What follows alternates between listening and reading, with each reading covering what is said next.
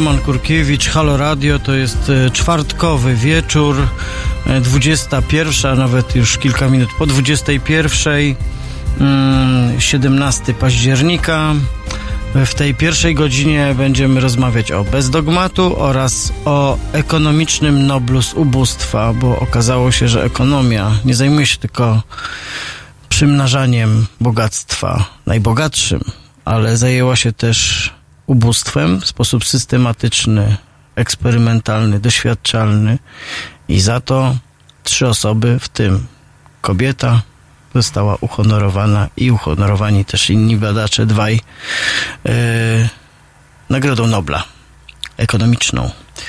Yy, natomiast w tej pierwszej części porozmawiam z moją rozmówczynią. Yy, jest z nami Agnieszka Mrozik. Dobry wieczór. Dobry wieczór. Doktor nauk humanistycznych, redaktorka mm, miesięcznika wydawanego w trybie kwartalnym bez dogmatu yy, i właściwie spotykamy się pod takim bezpośrednim pretekstem urodzinowym, bo bez dogmatu właśnie ma 25 lat. Tak, dokładnie. Boż. Właśnie kończymy 25 lat, 120 numerów ukazało się w tym czasie. Um, także jest moment dobry do świętowania. Numer urodzinowy mam ze sobą. Właśnie trafił. Mamy kamery. Nie wiem, gdzie możemy tam, go pokazać. Albo, no tam. No Właśnie trafił do Empików Empików. No niestety, w dużych miastach jesteśmy obecni w Empikach, ale jesteśmy też dostępni w prenumeracie. E, naszym wydawcą jest e, Instytut Wydawniczy Książka i Prasa. Można pisać, można dzwonić, można kupować poszczególne numery, można zamawiać prenumeratę. No tak funkcjonujemy. E, pismo jest e, obecne e, w sferze publicznej od 25 lat, e, ale jest, e, pewnie też nie ma co tutaj e, prężyć mózgów ponad dopuszczalną miarę, jest jednak pismem niszowym. Jest pismem z jednej strony ważnym, z drugiej strony też mam takie poczucie, że niezauważanym często, niesku, nie, niesłusznie, nie, niesłusznie. E, I może po prostu warto e, opowiedzieć słuchaczom i słuchaczkom Haloradia, co to jest za pismo. E, to jest jeden z takich tytułów, e, można powiedzieć, wyraziście lewicowych, o bardzo mocno opisanej takiej osobowości, tożsamości. Ona się oczywiście jakoś tam zmieniała, ale właściwie pozostała ten trzon e, e, merytoryczny i zawartości tematów, które są dla was ważne i były, on jest identyczny, on jest bardzo podobny. Mhm. To jest e, taki korpus tematów czy zagadnień. To powiedz może trochę o tym a mhm. potem, e, potem może trochę przedstawisz ten numer Dobrze. urodzinowy, bo on też jest taki przekrojowy, wspominkowy Dokładnie. i tak dalej. Trochę tak. To znaczy pismo e, powstało w 93 roku. E, w 1900, 1900, czyli jeszcze w XX wieku. Z pismo, proszę Państwa, które powstało w XX wieku, w przeciwieństwie do tego radia, które powstało pod koniec drugiej dekady XXI wieku. Dzieli nas Dokładnie. po prostu wiek. Więc e, mamy Jak to możliwe, że jesteś redaktorką wciąż tego pisma? E, znaczy ja dołączyłam do pisma w 2009 roku, więc to jest moje 10 lat. W tym roku upływa 10 lat e, bez dogmatu, ale pismo powstało w 93 roku e, na fali protestu, sprzeciwu wobec e, zaostrzenia ustawy aborcyjnej, antyaborcyjnej, tak? To można powiedzieć, że dostaliście pre... w ostatnich dniach prezent urodzinowy tak. w formie procedowanej przez, ja to nazywam przez tak zwany martwy Sejm, mm. bo jego już nie ma, a po prostu to jest taki tak. zombie Sejm. To znaczy tak, tematyka aborcji właściwie przewija się w bezdogmatu co kilka numerów, co pokazuje, że zaczęliśmy od tego i cały czas ten temat e, właściwie e, powraca na naszych łamach, oczywiście w różnych odsłonach. Czasami jest e, e, ostrzej w związku z sytuacją polityczną, czasami powiedzmy jest pewne odprężenie, ale my nie, nie odpuszczamy tego tematu. E, założycielami pisma byli e, profesor Barbara Stanosz i Bogdan Chwedończuk którzy właśnie na fali tych, tych protestów e, i o ówczesnej sytuacji zdecydowali, że dobrze by było stworzyć takie pismo, które będzie pismem krytycznym e, wobec e, istniejącej rzeczywistości. No nikt pewnie sobie nie zdawał wtedy sprawy, że tak dużo tematów zacznie nam dochodzić do, e, do kontestowania, można powiedzieć, bo... A że niektóre tak długo nie będą znikać. I że niektóre tak długo nie będą znikać, bo nazwa bez dogmatu jakby wzięła się z, z takiej właśnie um, oświeceniowej, powiedziałabym, e, koncepcji wizji rzeczywistości, e, krytyki wobec, e, no właśnie, wobec dogmatów, którymi stoi debata publiczna w Polsce, ale nie tylko, bo przecież podejmujemy tematy nie tylko dotyczące Polski i Polaków. E, te dogmaty to oczywiście dogmat rynku, dogmat religii, czy też e, roli Kościoła katolickiego e, w Polsce.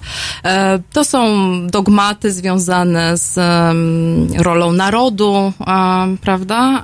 Czy inne dogmaty, którymi stoi polska debata, debata publiczna. My się temu przyglądamy, piszemy o tym, analizujemy, staramy się poprzez naszą publicystykę, która jest publicystyką zaangażowaną, w jakiś sposób przykładać się do jakiejś takiej interwencyjności, powiedziałabym, ale oczywiście jest tak, jak powiedziałaś na początku, pismo jest e, mimo tego, że to nie jest pismo naukowe, to było od początku, mimo tego, że tworzyli i tworzą ludzie związani z uniwersytetami, e, z Polską Akademią Nauk, w założeniu naszym to nie było pismo naukowe, takie z przypisami, bibliografią, takie jakie są właśnie klasyczne pisma naukowe. Chcieliśmy zrobić e, publicystykę zaangażowaną i na poziomie, E, I wydaje mi się, że przez lata się to udawało. To znaczy pismo, y, oczywiście ja, tak jak powiedziałam, dołączałam do redakcji w 2009 roku. Redakcje się zmieniały. E, ludzie przychodzili, odchodzili z różnych względów. Byli przez chwilę, byli dłużej, e, tak? Ale, ale tak jak taki trzon, taki główny, powiedziałabym, taka linia generalna pisma właściwie się nie zmieniła. Czyli właśnie ciągle ta podejrzliwość, krytycyzm wobec różnych form, różnych postaci postaci ideologii, nie tylko ideologii politycznej.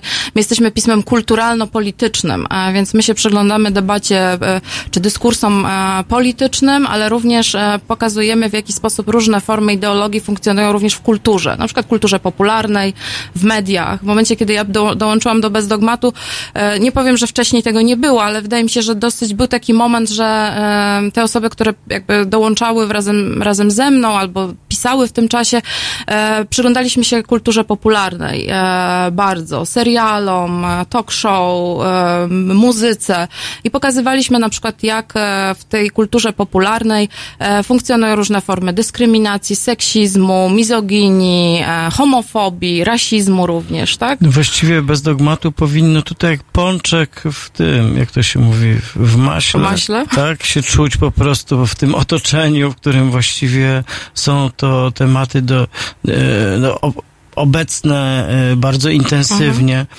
Z drugiej strony to, e, to co, co powiedziałeś, jak wymieniałaś te takie filary, mhm. które jak gdyby są poddawane krytycznemu mhm. oglądowi, e, to są z kolei też bardzo często te, one są tak potężne, że są niewidoczne. Właściwie, że one są oczywiste, tak? To jest to, że ta cała e, tematyka narodowa, mhm. która zresztą dzisiaj już jak gdyby przybiera ponad karykaturalne formy, że ona stała się przeźroczysta, że my właściwie już przestaliśmy zauważać, jak to się przesącza do, do, do wszystkiego niemal, tak?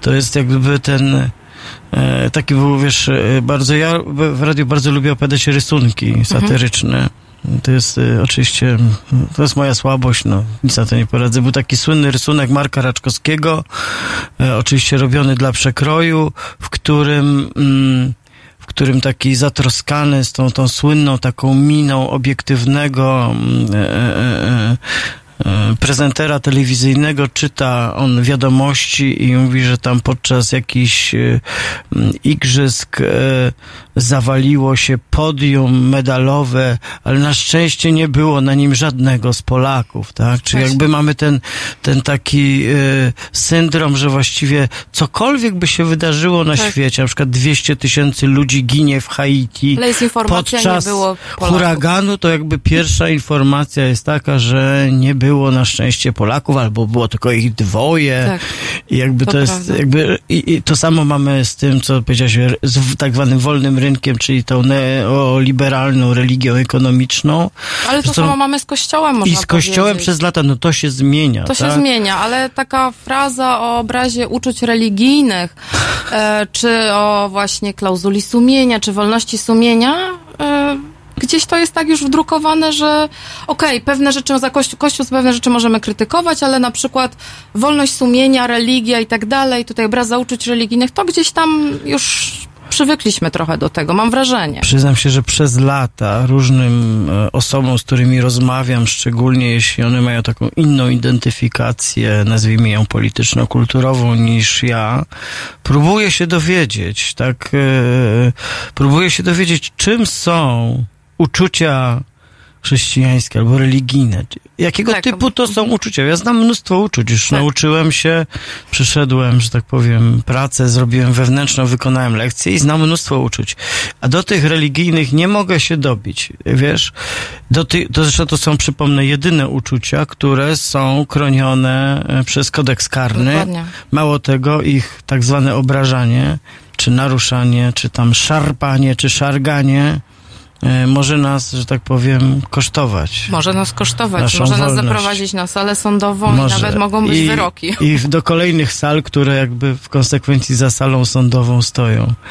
E, powiedziałaś e, o pani profesor Barbarze Stanosz, która zakładała, m, zakładała e, e, ten, może wrócimy za chwilę Jasne. jeszcze do osób, które mm, które e, tworzyły i, tworzą i piszą bez dogmatu, e, ale i też zapraszam Państwa do dzwonienia. Przypominam, do naszego, do naszego studia można pani redaktor zadać pytania, można się wypowiedzieć, Jasne. można się dopytać. E, przypominam, kierunkowy w Warszawie, czy do Warszawy to jest 22, a potem 390, 59, 22. Natomiast teraz też właściwie Miasto Szczęścia. Utwór y, wykonany przez Natalię Grosiak będzie nam przez chwilę towarzyszył, a po nim będziemy o bez dogmatu rozmawiać, bez dogmatu.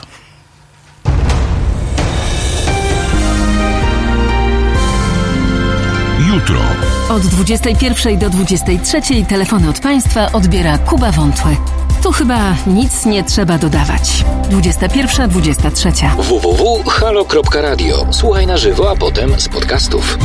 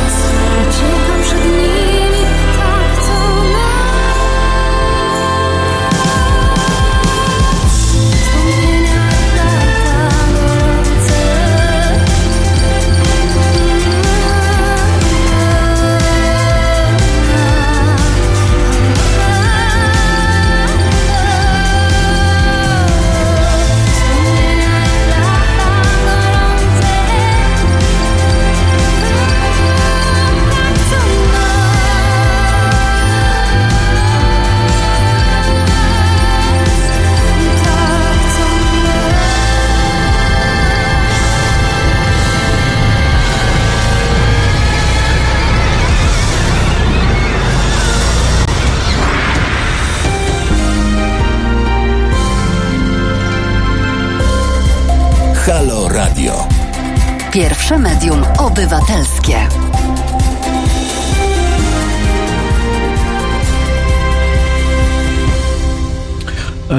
Kurkiewicz, dobry wieczór. Raz jeszcze w e, czwartkowy wieczór w Halo Radio. Moją rozmówczynią jest e, Agnieszka Mrozik, redaktorka Bez Dogmatu i o nim rozmawiamy w 25-lecie, ale parę słów chciałem powiedzieć e, jakby trochę obok, ale z kolei związanych z Halo Radiem i z tym, że mówiłem o tym, że właściwie w prezencie na 25-lecie pismo, które walczy z tymi wszystkimi zabobonami i z taką dominacją chociażby kościoła, czy taką dominacją prawicową e, w Polsce od tylu lat, e, otrzymała tą aktywność tego martwego Sejmu, która polega na tym, że próbowano przeforsować ustawę, która e, miałaby penalizować edukację seksualną.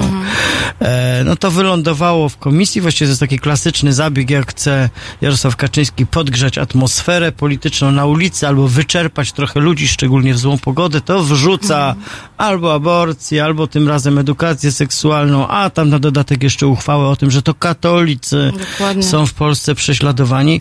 I tutaj chciałem powiedzieć, że mamy taką niesamowitą deklarację Haloradia, że przygotowujemy i zaraz właściwie to zaistnieje na antenie codzienna taka godzina Halo Edukacja Seksualna. I od O, 10 do 11 codziennie edukatorzy, edukatorki seksualni, ludzie związani z fundacjami, z NJS-ami, którzy się zajmują taką sprawą, albo zawodowo, psycholożki, seksuolożki, seksuolodzy, będą prowadzili mm, y, taką godzinę u nas. Po prostu właściwie wchodzimy, y, Halo Radio jest trochę jak będzie jak zamiast Ministerstwa Edukacji Narodowej.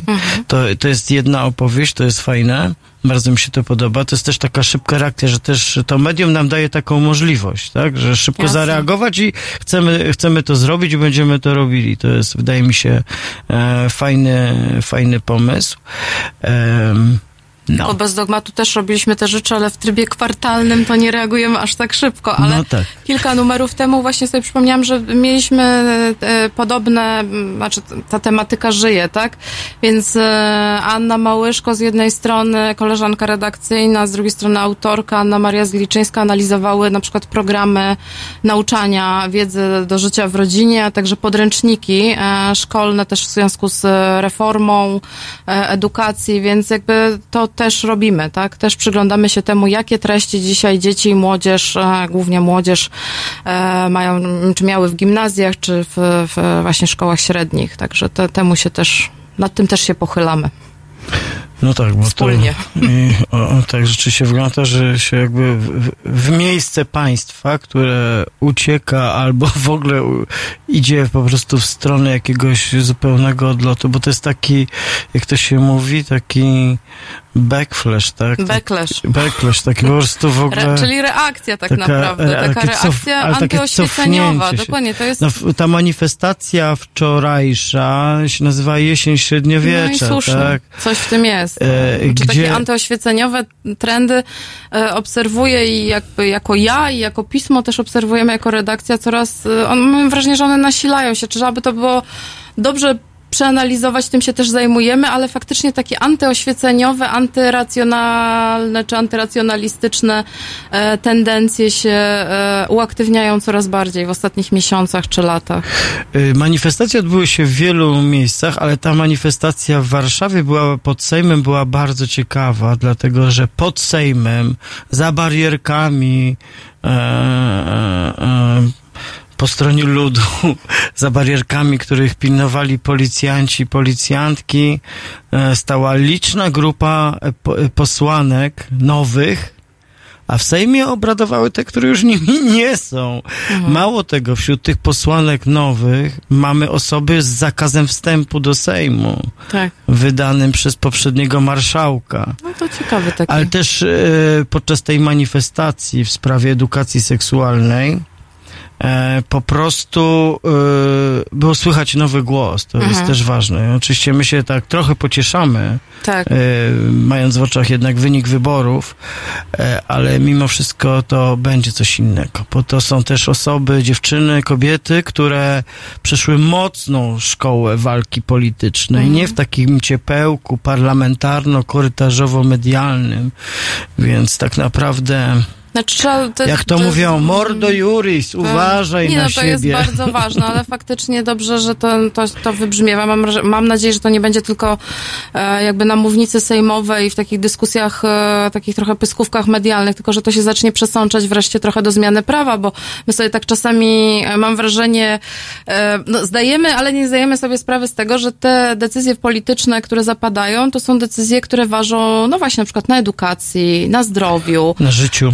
Na życiu i że e, po prostu kształcone są, oczywiście, że to nie jest tak, że tylko szkoła jest dzisiaj nośnikiem pewnej wiedzy i pewnych treści, są różne media i różne jakby przestrzenie zdobywania tych informacji, wśród tych przestrzeni toczy się też walka, ale no szkoła ciągle ma jednak pewne narzędzia, powiedziałabym, normatywne i dyscyplinujące. I mam wrażenie, że sobie czasami nie zdajemy sprawy, jak bardzo młodzi ludzie są formowani przez, e, przez e, te treści, prawda, religijne, narodowe, czy nacjonalistyczne wręcz, tak, ksenofobiczne czasami, czy takie właśnie antyoświeceniowe i że oni muszą włożyć dużo więcej pracy, e, żeby dotrzeć do innego przekazu, tak?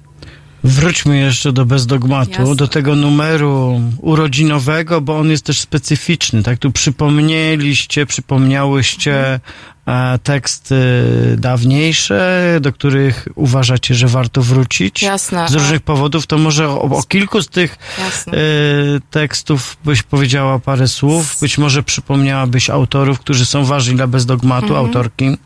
To znaczy ten wybór, e, wybraliśmy teksty, mm, ma, mamy też ograniczone łamy, mamy tylko 36 stron, tak, więc wybraliśmy teksty z, po pierwsze z dwóch pierwszych dekad funkcjonowania pisma, czyli zdecydowaliśmy, że te najnowsze, ostatnie pięć lat e, odkładamy, zajmiemy się pierwszymi dwiema dekadami. I faktycznie wybraliśmy e, teksty, które jakoś oddają, można powiedzieć, różne kierunki trendy, różne linie, można powiedzieć, funkcjonowania bez dogmatu, czyli to są teksty Bogdana Chwedeńczuka, Piotra Rymarczyka i Barbary Stanosz dotyczące roli religii, roli kościoła, pewnych dogmatów religijnych, e, ale tak jak one funkcjonują też w życiu publicznym i w życiu e, politycznym. Tu przy okazji e, jedna drobna uwaga, że właśnie ta dyskusja o kościele, o roli kościoła, o roli religii i roli pewnych właśnie dogmatów religijnych, to jest taka, powiedziałabym, linia wiodąca pisma. Czy inne m, pojawiały się, znikały, na, przybierały na się, ale to jest właśnie dosyć taki wyrazisty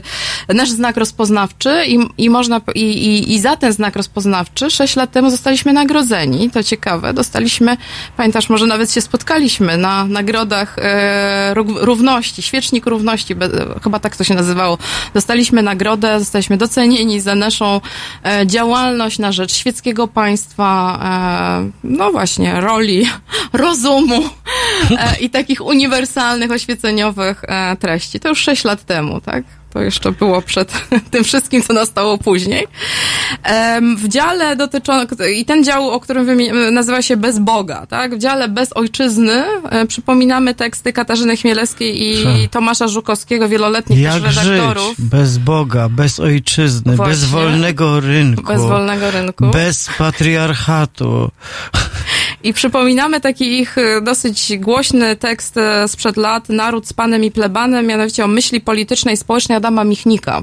Przyjrzeli się e, działalności, no właśnie, redaktora naczelnego przez wiele lat e, Gazety Wyborczej i zobaczyli, jak, przyjrzeli się temu, w jaki sposób jego myśl polityczna i społeczna, no właśnie, funkcjonowała, ewoluowała, czy też nie ewoluowała. No to taki dosyć znany, znany, znany tekst. E, Tomka Żukowskiego, Muzeum o Muzeum e, e, Polin, e, jest też, e, jest też, e, a w innym dziale e, jest też tekst Anny Zawadzkiej, Sprawa Janickiej, to jest o, być może Państwo pamiętają, Elżbieta Janicka, badaczka z Polskiej Akademii Nauk, e, e, kilka lat temu e, wydała książkę, w której w sposób, no jako literaturoznawczyni, narzędziami literatury i kulturoznawczymi analizowała kamienie na szaniec, stawiając taką tezę o relacjach homoerotycznych e, zawartych w tej, w tej, no spotkało się to z jakąś dziką, powiedziałabym, awanturą, odzewem, e, do tego stopnia, że prawie straciła pracę,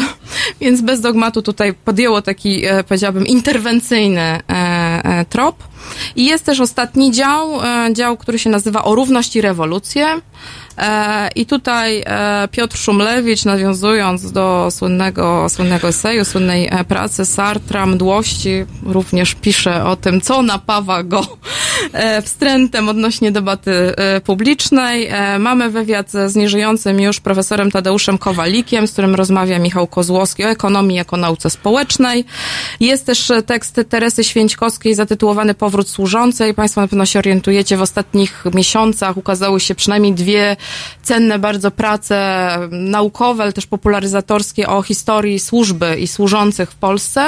E, A Teresa Święćkowska, moja koleżanka redakcyjna, pokazuje w jaki sposób e, służba i służące, służący, e, jakby jak, jak ten zawód nie, nie zniknął, tak? Jak on funkcjonuje dzisiaj, jak często Polki na przykład wyjeżdżają za granicę i podejmują prace, no właśnie opiekuńczo, wychowawcze, no tak, takie współczesne służące, można powiedzieć.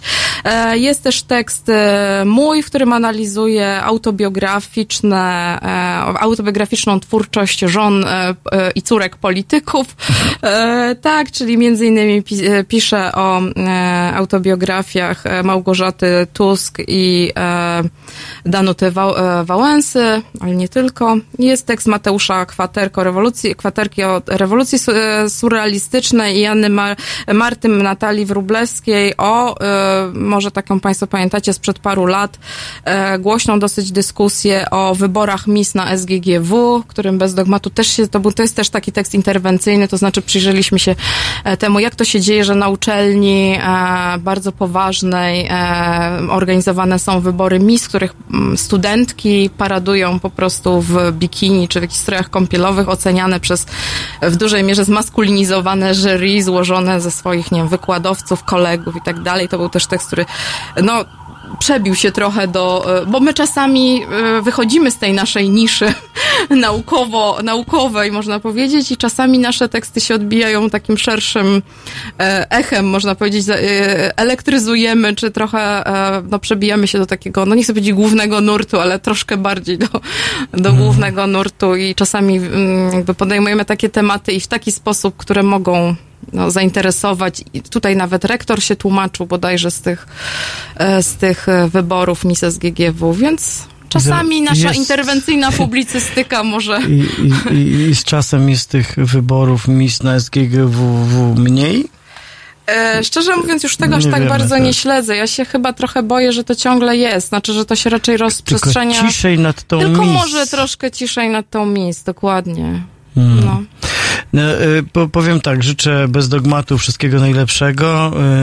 Dziękujemy. Y, Stu lat tam. Dziękujemy. Chociaż z drugiej strony właściwie, gdyby ideowo podejść, y, to właściwie powinienem wam życzyć jak najkrótszego życia. W tym sensie, że żeby te, te, te filary, z którymi walczycie, te po prostu ostoje tego antyoświeceniowego, tego narodowego, katolickiego, religianckiego dyskursu po prostu Się gdzieś, zawaliły. gdzieś odeszły, przestały być po prostu y, no na pewno dominantą, albo Mhm. przestały być tak istotne, żeby też nie trzeba się szarpać z czymś, co dawno Jasne. odeszło y, w dal. Dokładnie. świecie, za którym trochę tęsknimy i który tak naprawdę jest jakimś projektem na przyszłość, więc tu Jasne. jest paradoks. Życzliwie do redakcji, ale jeśli Jasne. chodzi o tematykę, to chciałbym, Oczywiście. żebyście mieli jak najmniej roboty, żeby ona poszła w inną stronę. W inną stronę. Ale na razie, dopóki jest, to trzeba krytykować, przebijać te balony i tego redakcji, bo zdej- Nadkruszać troszkę te filary. nadkruszać jak te mury, trzeba, wiesz, y, dziurkę, od dziurki się zaczyna, od małej Jasne. dziurki. E, Agnieszka Mrozik, redaktorka Dziękuję Bez bardzo. Dogmatu, była moją rozmówczynią e, w tej części programu. Bardzo dziękuję za rozmowę. Dziękuję. Myślę, że może będzie okazja jeszcze do rozmawiania przy kolejnych numerach. Jasne. W tym przypominam, autor Bez Dogmatu, jeden z redaktorów, Piotr Szumlewicz, jest też autorem programu e, o sprawach związkowych, związkach zawodowych w Halo Radio, więc tak naprawdę trochę rodzinna taka rozmowa i bardzo dobrze, bardzo cenimy takie wartości rodzinne, gdzie, Jasne. gdzie ws- wspólny pakiet wartości oraz e, przeciwników politycznych nas tutaj, prawda, e, Jednoczy. jednoczy i wiąże. Bardzo e, Dziękuję dziękuję bardzo Ci. Agnieszko, do usłyszenia. Teraz e, Polska podzielona. Też właściwie piosenka, która w wykonaniu zespołu Bikcy, która pasuje do tej opowieści, którą trochę tutaj z Agnieszką Mrozik i z Bez Dogmatu toczyliśmy.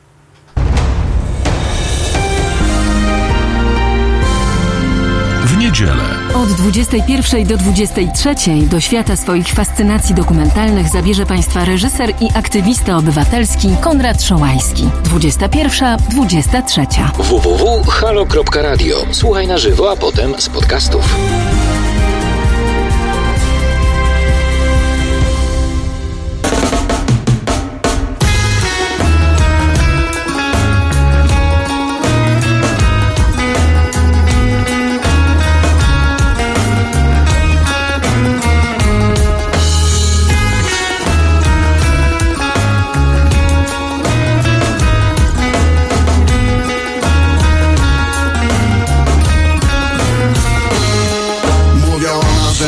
To jest bardzo dziwny naród Nikt za nami nie przepada, chyba że idziesz do baru Masz ochotę wtedy gębę zamknąć szybko im na kłódkę Choć nie piją drinków z kolą, tylko walą czystą wódkę. Znają się na piłce nożnej, mówią coś o polityce Że nie chodzą na wybory, lubią za to duże cyce Gdzie dwie głowy, trzy opinie, jeden Polak to kultura Kiedy czterech jest na bani, to już wielka awantura. Polska podzielona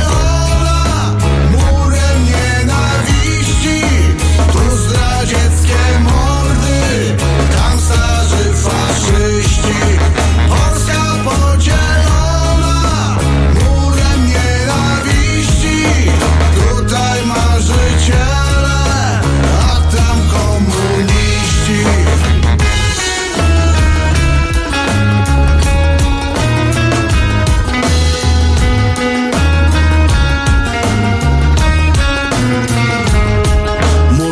Że Polacy to jest bardzo dziwna nacja Choć nie lubią zbytnio obcych. To w Egipcie na wakacjach Przeją kości, bo styrani po robocie Na obczyźnie swoją dumę narodową Eksponują na bieliźnie. Polak lubi baletować i najchętniej tuż po balu Chciałby miesiąc leczyć. Kaca Siedzieć w domu na socjalu. Do sąsiadów się nie śmieją Smutny wzrok wbijają w chodnik. Przez partyjną demagogię Czują się dziś lepsi od nich.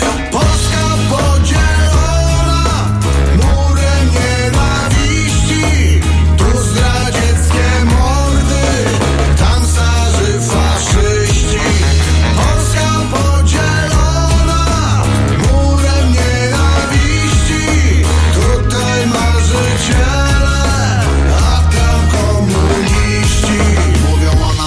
Polacy lubią zawsze znaleźć haka Bo ze wszystkich nacji w świecie nienawidzą Polaka. Ten jest złodziej, tamten pijak Niech mu całe życie zgnie. Choć na gwiazdkę pod choinką Znów rzucimy się na szyję. Na dwóch wyspach obok siebie Podzieleni murem strachu Dziś życzymy. Tym sprzeciwka By skończyli jutro w piachu. Naród jeden, dwie wspólnoty A pośrodku wielka woda. Obie plują i czekają Gdy na wróci moda. Polska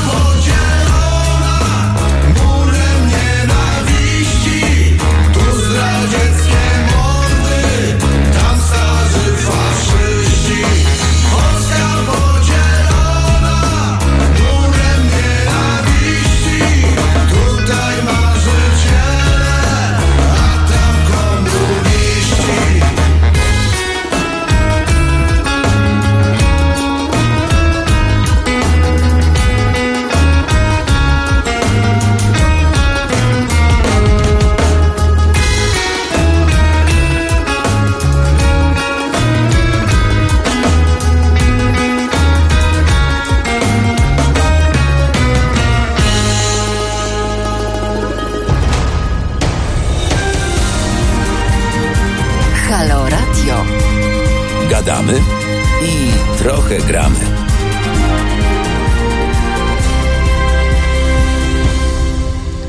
E, Dobry wieczór po raz kolejny, czwartkowy wieczór w Halo Radio, Roman Kurkiewicz, e, teraz już mój kolejny rozmówca, Jan Zygmuntowski, prezes Fundacji Instrat. Dobry wieczór Państwu. E, Zaprosiłem e, pana, żeby przez chwilę porozmawiać o czymś, o czym nie rozmawiamy, chociaż lubimy o Noblach rozmawiać, to Nobel ekonomiczny omijany jest raczej w Polsce z daleka. Raczej e, ciągle tkwimy w tym przesądzie, że ekonomia jest sprawą wybitnych fachowców, merytokratycznej, wąskiej grupy ludzi, którzy teoretycznie mają, posiadają jakąś niezwykłą wiedzę, która właściwie jest wiedzą taką, jak mają, nie wiem, fizycy jądrowi albo molekular, molekularni, albo inni badacze kosmosu, kiedy tak naprawdę e, tak nie jest. I Nobel e, w tym roku e, przyznany trójce badaczy za tak zwane badania nad ubóstwem, tak? Czy eksperymenty nad ubóstwem, e, wydaje mi się, że jest dobrym pretekstem. Ale tak i właściwie taka moja prośba to z jednej strony, żeby powiedzieć dwa słowa o tym, co oni robią, a z drugiej strony się też do tego odnieść, bo z tego, co wiem, to nie musi to być apologia i zachwyt. Raczej nie, raczej nie. Znaczy na pewno nie możemy zostać w, właśnie w takim myśleniu, że ekonomia skończyła się na wybitnym Leszku Balcerowiczu i tutaj w tym stanie zamarła w Polsce. To Czasem tu jest takie uciekamy wrażenie. od tej, od, Tak. tej baj, od tej baśni uciekamy. No właśnie. E, Ten Nobel jest, jest ciekawy, ale też e, mi- mimo tego, że rzeczywiście trafił do, do trzech postaci, które zajmują się walką z ubóstwem, to nie jest też taki bezproblematyczny, że tak powiem. E, Został przyznany Esther Duflo, to jest w ogóle druga kobieta z e, ekonomiczną Nagrodą Nobla po Elinor Ostrom, która e, dostała go w ogóle za super ciekawe badania e, nad zarządzaniem wspólnymi dobrami. Trafił też ten Nobel do Abhijita Banerjee, który jest, był, nadzorował doktorat e, Esther i do Michaela Kremera, który z nimi był trochę luźniej związany z, tą, z, tym, z tym duetem. No z tej trójki em, na pewno zapisał się bardzo w historycznie Michael Kremer, który dużo mówił o em, w ogóle o teorii rozwoju, też w takim rozumieniu, na przykład dlaczego bogate kraje przyciągają najlepszych ludzi, przez to stają się jeszcze bogatsze. Stworzył taką teorię, która, ja wiem, że to może się wydawać oczywiste, tak? Nie, nie, nie, nie ekonomii- mówmy, te oczywiste rzeczy, bo wydaje mi się, że zbyt y, długo nie mówiliśmy o ekonomii. Często jest tak, że pewne prawdy wydają się dosyć oczywiste, a ekonomiści odkrywają je na nowo, przynoszą nam je na, na tacy i mówią, patrzcie, udowodniliśmy, te, te, ten wspaniały model, który zbudowaliśmy, udowodnił to, co wszyscy górale wiedzieli od hen hen dawna. Eee, ale jest na pewno ciekawie obserwować to, bo, bo czasami, czasami odkrywane jest coś nowego i szczególnie właśnie tutaj e, Esther Duflo wnosi bardzo dużo, ona w ogóle jest e, też laureatką medalu Clarka, e, e, stypendium e, Fundacji MacArthur'a, więc tak naprawdę z tej trójki to ona jest e, tą postacią taką pierwszoplanową, e, wbrew temu, co można na przykład u Gadomskiego w Wyborczej przeczytać. Tak, pan Witold Gadomski, udało mu się powiedzieć, że jest po prostu żoną kogoś, kto pracował z nią nad jej doktoratem i tyle właściwie, tak. Zostaw, spuśćmy zasłonę milczenia nad Witoldem Gadomskim. Posłuchajmy, bo to jest bardzo ciekawe, jakby czym... O Ester i czym ona się zajmuje. Tak, tak, tak, tak. I o tej E, w ogóle metodzie, tak, która po, polega na tym, że się dokonuje, żeby podjąć jakieś decyzje albo zbudować jakąś teorię, jak ja rozumiem. Tam Tak. niewiele czytałem, ale mm, zaglądałem do książki Adama Leszczyńskiego, który gdzieś tam to opisuje, że to jest generalnie robi się eksperymenty na grupach ludzi i bada się i obserwuje się przez jednak dłuższy czas ich zachowania, reakcje na pewnego typu bodźce, które się im dostarcza, tak? I na przykład, tak? Czy rozwiązania, Mhm. które muszą się, czy przekładają się na ich e, życie, na ich decyzje, na ich sposób zachowania, na zmianę tego sposobu Często zachowania. na dobrobyt bezpośrednio, bo jednak ekonomia rozwoju w największej mierze zajmuje się tym, czemu mamy nierówności na przykład między krajami, czemu jakieś gospodarki są mniej rozwinięte, czemu usługi albo instytucje w niektórych częściach świata funkcjonują gorzej. I w żeby krótki taki rys historyczny dać, ekonomia rozwoju takich lat, y, powiedzmy 60., 70., y, była y, bardzo taka na, na, nakierowana przez też marksizm i przez okres kolonialny na taki wysiłek rozwojowy. To były takie postacie jak Prebisch, Singer, oni mówili bardzo dużo o tym, no, jakie duże inwestycje trzeba zrobić, żeby te kraje się zmodernizowały, przestały być krajami rolniczymi. Później przyszła taka fala, no razem z całą tą wielką falą neoliberalizmu, trochę zdominował nurt instytucjonalny, więc ludzie tacy jak e, Acemoglu czy Sen zaczęli mówić raczej hej, porozmawiajmy o tym, jakie, jaka jest jakość prawa, jakie jest zaufanie, e, jaka, jak, na czym polega własność i to trochę sprawiło, że zaczęliśmy schodzić na ten taki coraz niższy poziom. Już nie inwestycje duże, nie na przykład sieć kolejowa, nie energetyka, tylko dlaczego ja ufam tobie i wiem, nawet nie muszą być mega kosztowne sądy, ale ja wiem, że zachowasz ten kontrakt, dochowasz go.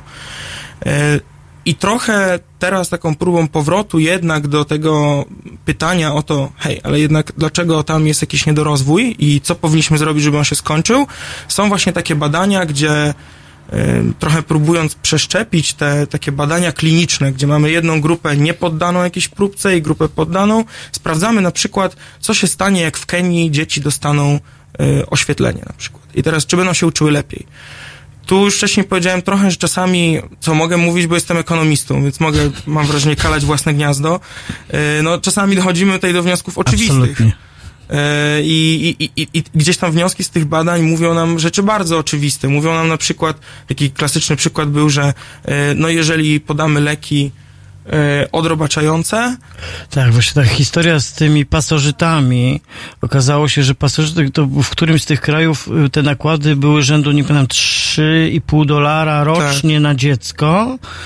I skala uczestnictwa w zajęciach szkolnych po prostu skoczyła o jakiś wyraźny, zauważalny procent. Po prostu dzieci przestały chorować, mieć absencję, po prostu lepiej się czuły, więc więcej czasu przebywały w szkole. Trudno powiedzieć, czy się więcej nauczyły, ale przebywały w szkole.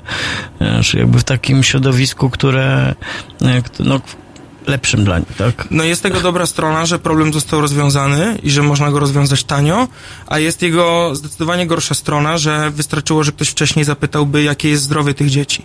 A jednak nikogo ten strukturalny problem systemowy nie interesował. Badano bardzo, bardzo wąsko.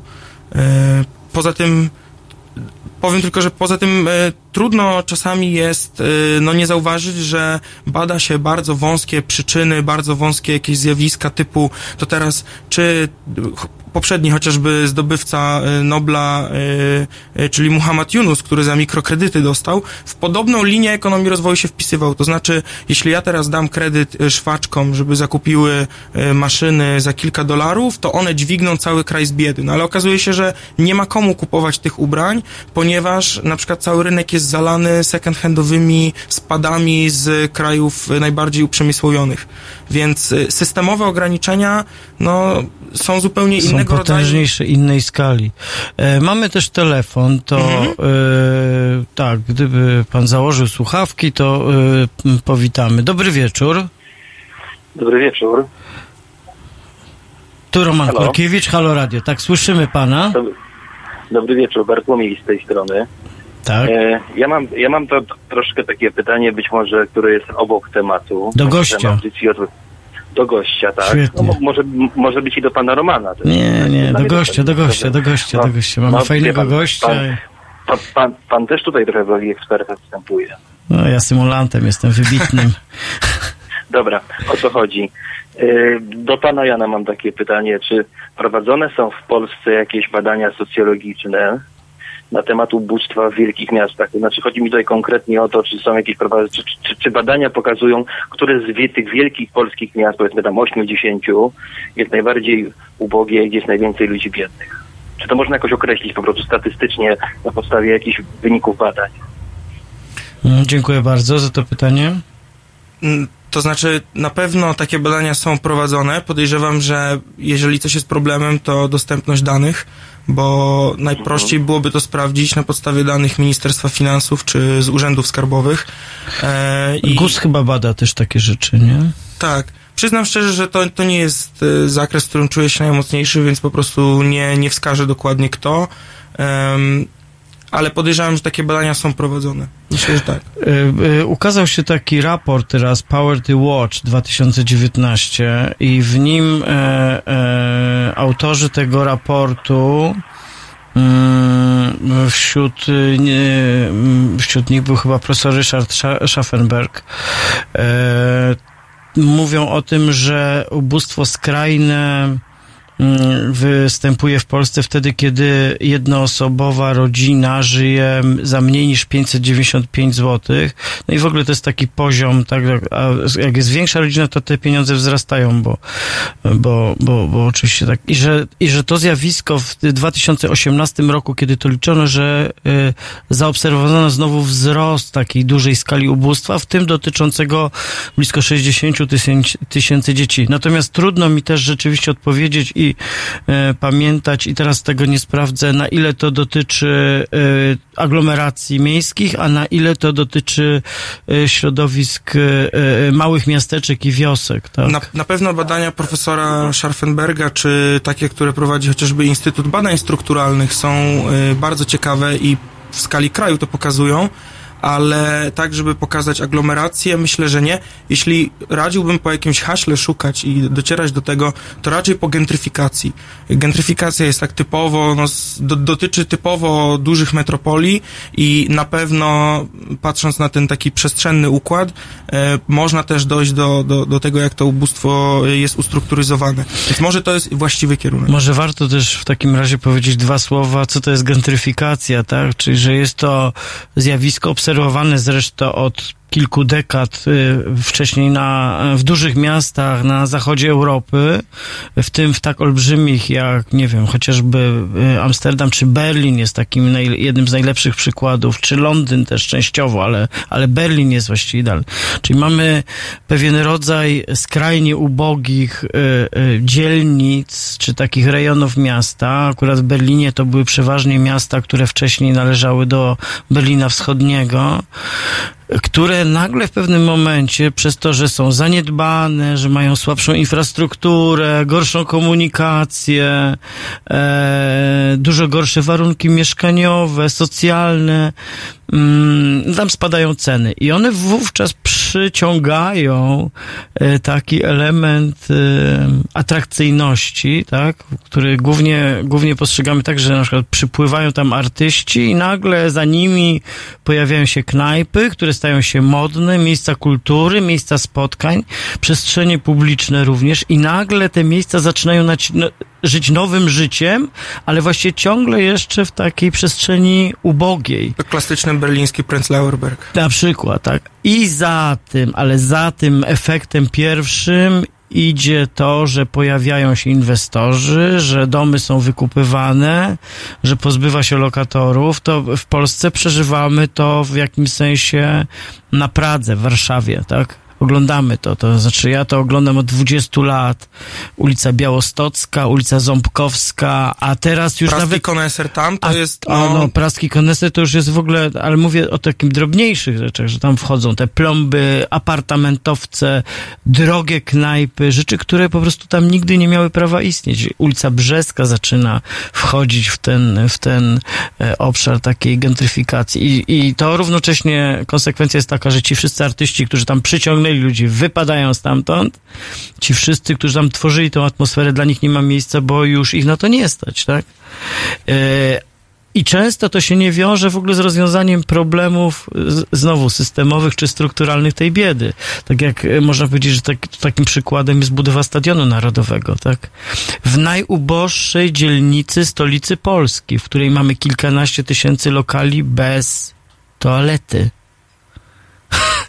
E, Ale za to mamy Stadion Narodowy, prawda? To jest pytanie, w co inwestujemy? Tak? To jest wielka inwestycja, która poszła w coś bardzo dziwnego. Miała ona przynieść rodzaj poprawy warunków, ale nie przyniosła. To jest bardzo trafne, co mówimy, ale teraz to już się rozmijamy z tym pytaniem. No, no, tak, no, ale- ale no, zostaliśmy przy biedzie w mieście. W jakimś sensie. To prawda. Wróćmy, e, wróćmy jeszcze może w takim razie do naszej noblistki i noblistów i tej historii. Ciekawy jest ten wątek krytyki. To ja bym chętnie bym wysłuchał, gdyby dlaczego e, na to, co oni robią i jakby do czego dochodzą, e, dlaczego, dlaczego pan na to patrzy krytycznie. To jest bardzo, bardzo ciekawe. Mhm. No właśnie największy problem w, w tej części krytycznej jest jest właśnie związany z tym, że jest trochę ignorowania tych e, ograniczeń systemowych, tego, że jednak e, no, teoria zależności, ta właśnie, która była popularna zaraz w tym powojennym okresie, wskazywała, że pewne rzeczy są nie do przeskoczenia, bo dany kraj, powiedzmy, znajduje się w jakimś miejscu w globalnym łańcuchu produkcji i wartości i jeśli tego nie zmieni, to nie jest w stanie długoterminowo, choćby nie wiem ile tych małych wędek dostawał, nie jest w stanie wyciągnąć ryb, jeśli obok znajduje się ogromny kuter rybacki i wyławia absolutnie wszystko. Rozumiem, że y, analogia może być taka, że y, w sytuacji naszej konfrontacji z globalnym ociepleniem zmianami klimatycznymi dzisiaj już nie wystarczy to, że zmienimy nawyki my, pojedynczy ludzie. Czyli, że ta systemowa że tylko systemowa zmiana może właśnie nas z tego wyprowadzić i rozumiem, że to, to jest podobne, tak?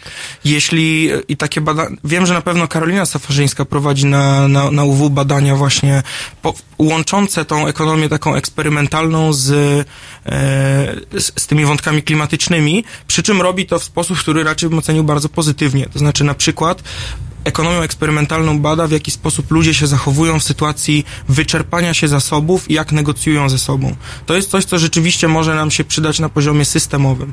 Ale jeśli to są takie badania, że sprawdzamy, e, czy ktoś jest skłonny kupić jedną bluzkę mniej, jeśli zapłacimy mu tyle i stworzymy jakiś system zachęt, to tworzymy bardzo skomplikowany system, żeby zmienić jak- jakieś drobne, indywidualne zachowania.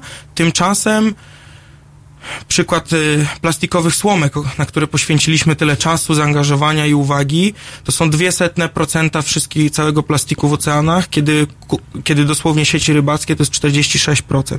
Więc z, pewna zmiana w tej produkcji, na przykład w łowiectwie, powinna y, znacznie większy skutek odnieść.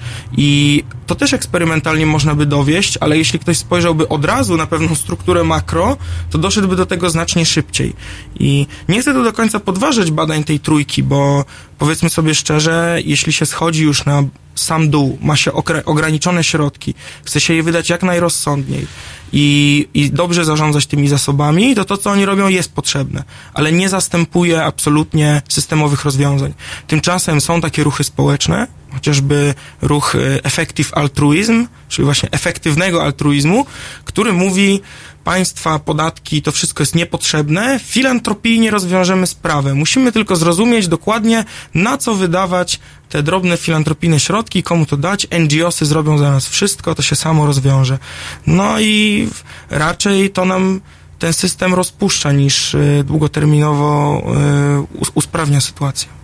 Znaczy tutaj tak, nie, też nie podzielam tego, tego zjawiska. Tak, to jest często filantropia jest tym takim alibi, prawda, dla tego, że się mm, że się zaniedbuje zmiany systemowe, które właściwie są oczywiste, zrozumiałe, ale tak, tak, że, że, że to jest, ale to już jest inny wątek. Na pewno cieszmy się, że ten Nobel trafił w ręce ekonomii rozwoju, ludzi, którzy zajmują się ubóstwem, to już jest duża zmiana, jeszcze przyjdzie czas, żeby trafił y, na ludzi, którzy wskazują, że systemowe rozwiązania są konieczne, tak myślę.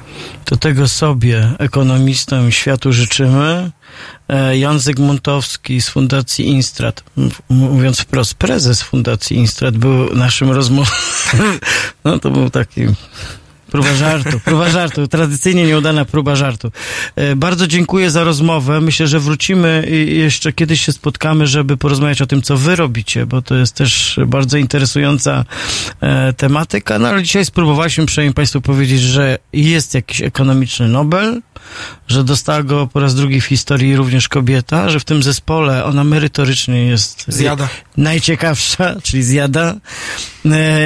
I, ale że równocześnie to jest tak naprawdę materiał do przemyślenia i że to, ale to dobry krok. Dobry krok do, do refleksji, do tego, żebyśmy w ogóle zaczęli o, żebyśmy w ogóle zaczęli rozmawiać o ekonomii, bo ona jest bliżej nas, nim wszystkim się wydaje. Bardzo dziękuję za rozmowę. Dzięki serdeczne.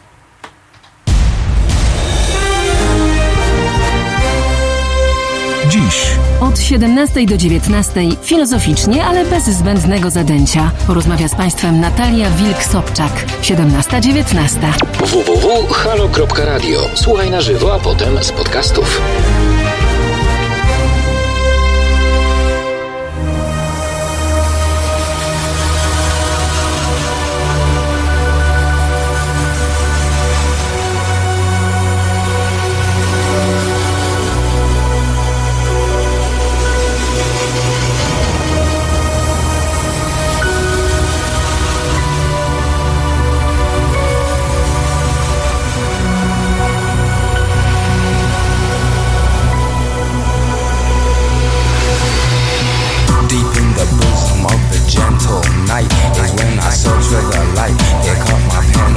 I struggle to fight dark forces in the clear moonlight.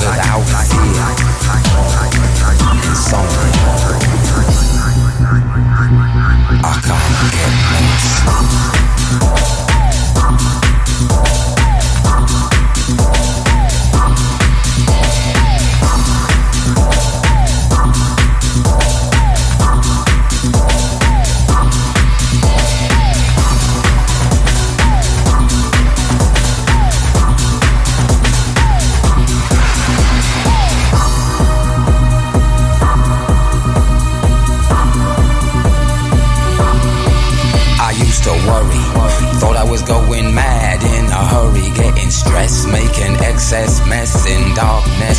No electricity, something's all over me, greasy. Insomnia, please release me and let me dream of making mad love to my girl on the heath. Tearing off tights with my teeth there's no release, no peace. I toss and turn without cease, like a curse. Open my eyes and rise like yeast. At least a couple of weeks since I last slept, kept taking sleepers. But now I keep myself pet, deeper still. The night I write by candlelight, I find insight, fundamental movement uh, So when it's black, this insomniac, take an original tack, keep the beast in my nature under ceaseless attack. I get no sleep, sleep, sleep, sleep. I can't get no sleep, sleep. I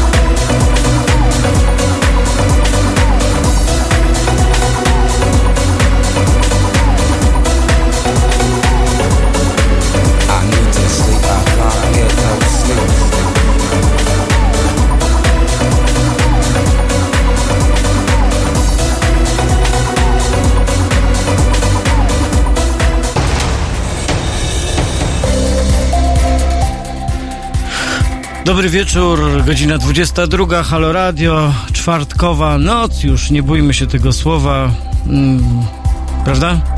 Noc, noc, noc, dobry wieczór. Są moi goście, przypomnę już prawie tradycyjnie, jednego nie zobaczycie, ale ponieważ to jest radio, to będziecie go słyszeć, słyszeć, słyszeć, bo to jest radio, radio, radio, czyli jest z nami galopujący major. Dzień dobry. Dobry wieczór, wręcz. Dobry wieczór. Dobry, wie- ja dobry, prawie zamieszkałem. Dobry wieczór. Ciężko. Oraz jest z nami też Michał Syska z e, Ośrodka Myśli Społecznej imienia Ferdynanda Lasala. Dobry wieczór. Dobry wieczór. Zobacz, zobacz co ja przyniosłem tutaj nawet. O, O! Przyniosłem, przyniosłem książkę Michała Syski, tak ją pokażę, o nawet tytułem Antidotum. Postępowa odpowiedź na neoliberalną chorobę i jej populistyczne objawy. Michał Syska to napisał, jest do wykorzystania, tylko brać. I co się dzieje? Biorą? Y, Jest też dostępna za darmo w O. internecie na stronie lasal.org.pl. To od razu O. zareklamuję, także A, nie, trzeba za nią płacić. Dostęp jest prosty. Generalnie, panowie, myślałem, że jednak wrócimy do tego bolesnego wątku, jakim e, są wyniki wyborów parlamentarnych w Polsce. Ja tutaj trochę mówiłem o tym posiedzeniach tego martwego Sejmu, se, Sejmu zombie. Tak, czyli mamy, mamy po prostu niesamowite takie... Ja, Sejm wiecie, Banasia. ja się Ja dziwię, go tak nazwał. Sejm imienia Banasia. Sejm imienia Banasia. Ja się- Banasiowy Sejm. Ale e, dla mnie to jest poważniejsze zjawisko, bo mamy tak, mamy nowy Sejm, nowe posłanki, nowych posłów, a tamci, których już nie ma, w najlepsze, z niezmąconym wyrazem twarzy, jakimkolwiek zakłopotaniem, procedują, po prostu takie mają święto na własnym grobie. No nie tylko procedują, bo jedna z posłanek została zaprzysiężona i prawdopodobnie w kasie Sejmu odbierze y, odprawę w wysokości 30 tysięcy złotych tylko za udział w tym jednym posiedzeniu, bo to jest pani, która weszła na miejsce Kornela Morawieckiego.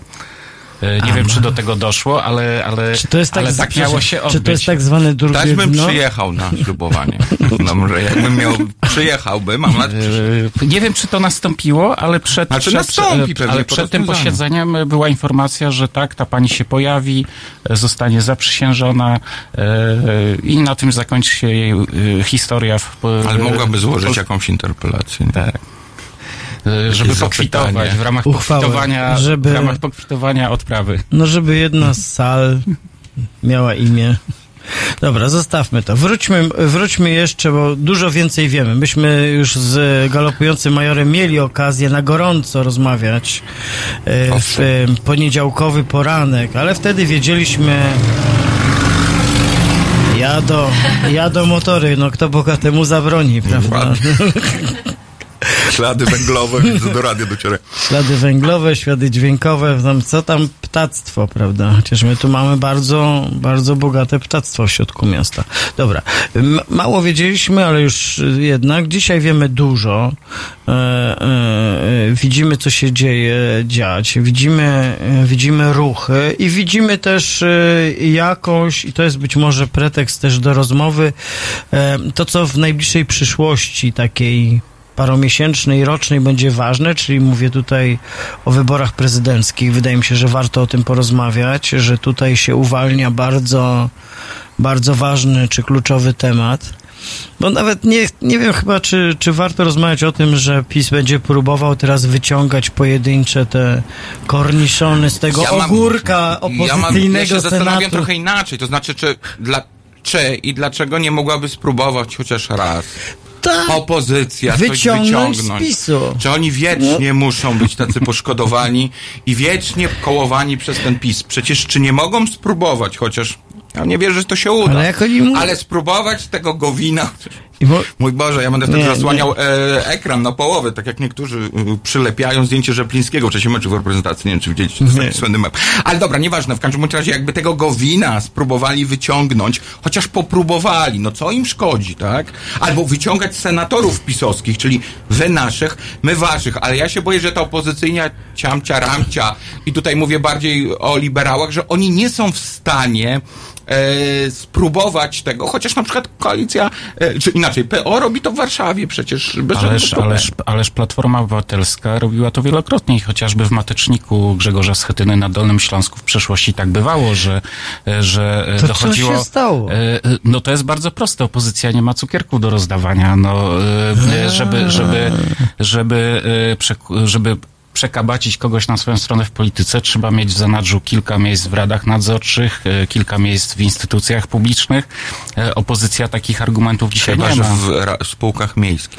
Chyba, że w spółkach miejskich, ale no, jest pytanie, czy warto zamienić e, Radę Nadzorczą KGHM-u na Radę Nadzorczą Wodociągu w mieście powiatowym? Czy to... Albo w Ombolu. No rzeczywiście, to e, zgadzam się z tym, że karty są słabe. E, A na przykład też zbawienia ciężko obiecać, prawda? Bo jednak sp- sprawy zb- rozdawania zbawienia też są po złej stronie. No, takie ostateczne argumenty, rozumiecie? Bo tak bym powiedział, że niemożliwe, żeby polscy politycy, senatorowie, najjaśniejsze Rzeczypospolitej byli tak merkantylni, że tylko jak im posmarujesz, to pojadą. Ale aczkolwiek to jest ciekawe, czy rzeczywiście mm, to przekopywanie jest tego ministra zdrowia, bo to co za szalenie taką tak oferuje. E, Ale, ale mnie się, Zaoferujmy panu misję samobójczą. Co pan na to? Damy panu naprawdę bardzo szybki samolot, ale bez spadochronu, wie pan, no bo pan ma się rozbić, prawda? ale mnie się wydaje, że tutaj ta wspomniana pierdołowatość opozycji w Senacie ona się nie przejawia e, tym, że nie, nie jest w stanie przeciągnąć kogoś na swoją stronę, bo tak, tak jak powiedziałem, nie ma takich narzędzi, ale wydaje mi się, że takim e, egzemplifikacją tego e, było e, wskazanie pana Brusewicza na O e, potencjalnego marszałka Senatu, bo wydaje mi się, że marszałek Senatu, jeżeli ta konstelacja się utrzyma, będzie niezmiernie istotną figurą polityczną, ponieważ e, e, i, nie, i chodzi tutaj nie tylko o to, że musi być to polityk sprawny, który e, orientuje się dobrze w procedurach, ma e, wykuty na blachę regulamin Senatu i w ogóle e, sposób prac legislacyjnych, ale to także musi być osoba, która będzie w stanie to komunikować społeczeństwu. Oczywiście, Znaczy, że nie nie, mamy kandydata, tak, prawda? Nie ma E, jest Ja ważne. uważam, ja uważam, że taką osobą e, Jest. e, wydaje mi się, że kompetencje takie miałby Borowski. Marek Borowski. Borowski, No ponieważ e, mówiąc językiem potocznym jest obcykany w kwestiach e, parlamentaryzmu, był marszałkiem Sejmu i przypomnę, że on sobie dosyć dobrze radził wtedy, gdy w Sejmie samoobrona e, próbowała na różne sposoby sabotować pracę parlamentu i on z takim stoickim spokojem wykorzystując e, e, i swoje jakieś takie przymioty osobowościowe, ale przede wszystkim wiedzę taką proceduralną, potrafił to łagodzić. I, a ponadto, a ponadto ma umiejętność tłumaczenia zawiłych rzeczy prostym językiem. Mi się- nasza banda trzech tutaj w Halo Radio po prostu mówi wprost. Marek Borowski na marszałka Senatu. Chyba tak. E, tak, tylko że to jest też jedna kwestia, to akurat może nie była, pier, nie jest pierdółowatość mm, opozycji. Tu raczej Słowo mamy do klucz. czynienia z cyniczną zagrywką Schetyny, który chce sobie ustawić kogoś, kto nie będzie absolutnie żadną dla niego konkurencją. Przy całym szacunku dla, histo- dla historii, Ale tak, ile lat- osobistej marszałka em, Borusy, em, e, najdowszy, może, kandydata na marszałka, tak, e, przedstawionego przez Grzegorza Schetynę, wydaje mi się, że ta, kandydata, je- ta, kandydatura jest po prostu tylko wyłącznie po to, żeby nikt tam w tej platformie nie urósł. Oni się tam wszyscy teraz biorą za łby, co jest oczywiste. Młodzi próbują, e, brzydko mówiąc, wysiudać starych, wobec czego starzy będą trzymali się razem, jak to taki konflikt pokoleniowy jest trochę w Platformie Obywatelskiej, mam wrażenie. I to się e, skończy z tym, że rzeczywiście marszałkiem może być e, ktoś, kogo mianuje Schetyna, ale tu właśnie wchodzi rola lewicy i PSL-u. I moim zdaniem tutaj widziałem dzisiaj wypowiedź, e, czy słyszałem Macieja Koniecznego, powinno być ostre weto. Nie, my się zgadzamy na tego i tego i e, negocjujemy, a nie, że pan Schetyna będzie przychodził i, i wskazywał, kto ma być e, marszałkiem. I uważam, że rzeczywiście w takim rozdaniu o wiele, wiele, wiele lepszym rozwiązaniem jest marszałek Borowski niż Jan Filip e, Libicki. No ja bym nie chciał mieć e, marszałka ZHN-u. Nie wiem jak no. E, pozwolę się zgodzić. E, oczywiście tak. Ale ZHN może zbliżyć się niestety. ZHN się zawsze zbliża, chociaż ja mam wrażenie, że już się zbliżył Zawsze- po, czy, może, tej ostatniej czy uchwale. można być bardziej okrążonym, jeśli to jest okrążenie zamknięte od lat, po prostu ten pierścień się domyka, zacieśnia, po prostu czujemy go na szyjach. No ja- jak znaczy, daleko ma, można ja być jeszcze, jak można być bardziej ja go okrążonym? poczułem Tak, widząc... ale my powinniśmy, znaczy jako lewica powinna teraz skontrować. Była uchwała o tej przemocy, tej strasznej przemocy w stosunku do e, kościoła katolickiego, tak? E, która ma miejsce, no bo chcą ścigać tych, tych, tych księży za tą pedofilię, nie wiem czy słyszeliście, te skandaliczne, chcą skandaliczne ścigać. pomysły, żeby księża odpowiedzieli, kar, odpowiadali No to jest karnie ogóle- za pedofilię. Natomiast ja pomyślałem, że okej, no przeszła ta e, uchwała, bo przeszła. Dlaczego teraz nie powinna być następnego dnia zgłaszana uchwała o przemocy wobec środowiska LGBT? No, Dlaczego nie powinna być taka uchwała? I, i głosuj, Kaczyński, głosuj. Chociaż Ale ona żeby- pewnie nie przyjdzie. Nie, ona w ogóle, znaczy... W, Ciekawsze było, jakby Platforma zagłosowała. Ale w Senacie On, ona, ona, może ona by zagłosowała ale przez pomyłkę. Bo Znaczy, zawsze bo- głosują dlaczego przez pomyłkę, tak. Znaczy, ja uważam, że Kidawa wy- Błońska może nadal nie kartę. umieć obsługiwać tej maszyny, bo to z tego tak wynika. Pamiętacie, tam były takie tłumaczenia. To są maszyny, które działają losowo. Raz się uda, raz się nie uda. No nie wiem, to jeszcze na koniec powiem, były takie badania, nie wiem czy koledzy jak wiecie, krzyczysz tej... w sprawie wolnego rynku i tak naprawdę i w fundamentalnej instytucji głównego kościoła wolnego rynku, jakim jest giełda. I, i zrobiono eksperyment, w którym e, zacne skądinąd e, e, szympansy brały udział w tym eksperymencie i odgrywały rolę maklerów. Po prostu decydowały. Kupuję, sprzedaję, kupuję, sprzedaję. Myślę, że. I, ale poczekaj, jaki był wynik? Otóż y, w takim tygodniowym przedziale czasu szympansy osiągnęły lepszy wynik od maklerów opłacanych w milionach dolarów. Więc, prawdę mówiąc, y, ten wariant nie jest taki nieoczywisty. Czyli, czyli ten wyśmiewany przez polską prawicę postulat, bodajże zgłaszany w Hiszpanii kilka lat temu, aby y, człowiekokształtnym nadać więcej praw, y, można Absolutnie. w Polsce... W Indiach już y, delfiny mają takie Bierne prawa. i czynne prawo wyborcze. W, w No ja Indiach, bym wolał niż posłów Konfederacji. w Indiach delfiny już mają już mają takie prawa, się nazywają non-human person. I, i, y, czyli osoby, które nie są ludźmi i one mają dodatkowe prawa, które ich chronią przed wieloma ważnymi rzeczami, ale y, teraz, moi drodzy, będzie Boże, żebym ja to umiał przeczytać. Będzie kapitalny kawałek telepop music, wydaje mi się.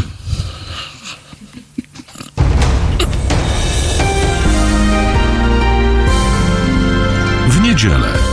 Między 17 a 19 Tomasz Raczek i fascynujący świat filmów. 17-19. www.halo.radio. Słuchaj na żywo, a potem z podcastów.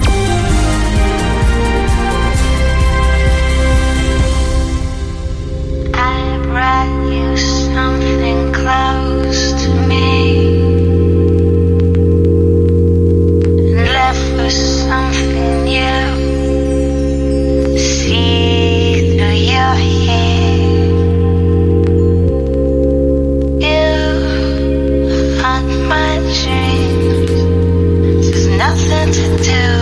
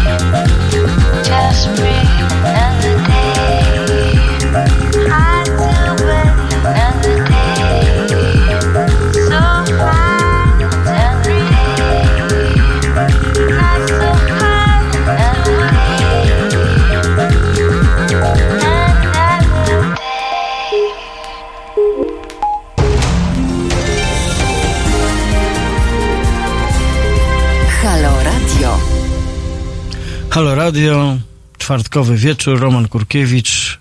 W ostatniej godzinie, czyli konkretnie drugiej tego programu, rozmawiam z Michałem Syską z Ośrodka Myśli Społecznej imienia Ferdynanda Lasala z Wrocławia. Dobry wieczór. Z Wrocławia. Nie jesteśmy warszawocentryczni. Prawie. Czasami Oj, próbujemy. I galopujący major, z którym tu już właściwie tak siedzimy jak stara, stara banda. E, Odnosimy się do wydarzeń bieżących, próbujemy zahaczać o wybory, ale chciałem wam opowiedzieć, bo tego nie wiecie. Halo Radio w błyskawiczny sposób zareagowało na wydarzenia w Sejmie z ostatnich dni i na próbę procedowania ustawy, która będzie penalizować e, w związku z edukacją seksualną. Wprowadzamy godzinę Halo Edukacja Seksualna. Codziennie godzina edukacji seksualnej będzie w Halo Radio. Od poniedziałku do piątku. Po prostu... O której? O której Między 10 a 11. Tak, żeby dzieci w szkole... Jak... No właśnie, bo ja to, Ale Jest mamy, starszy syn to w szkole, ale mamy szkole. podcasty już. Wszystkie ale- programy są możliwe do odsłuchania pod bardzo łatwym rozgłośni- adresem, którego właśnie nie pamiętam, czyli pod Romku. ukośnik i na Spotify'u i w ogóle wszędzie. W tych szkolnych rozgłośniach.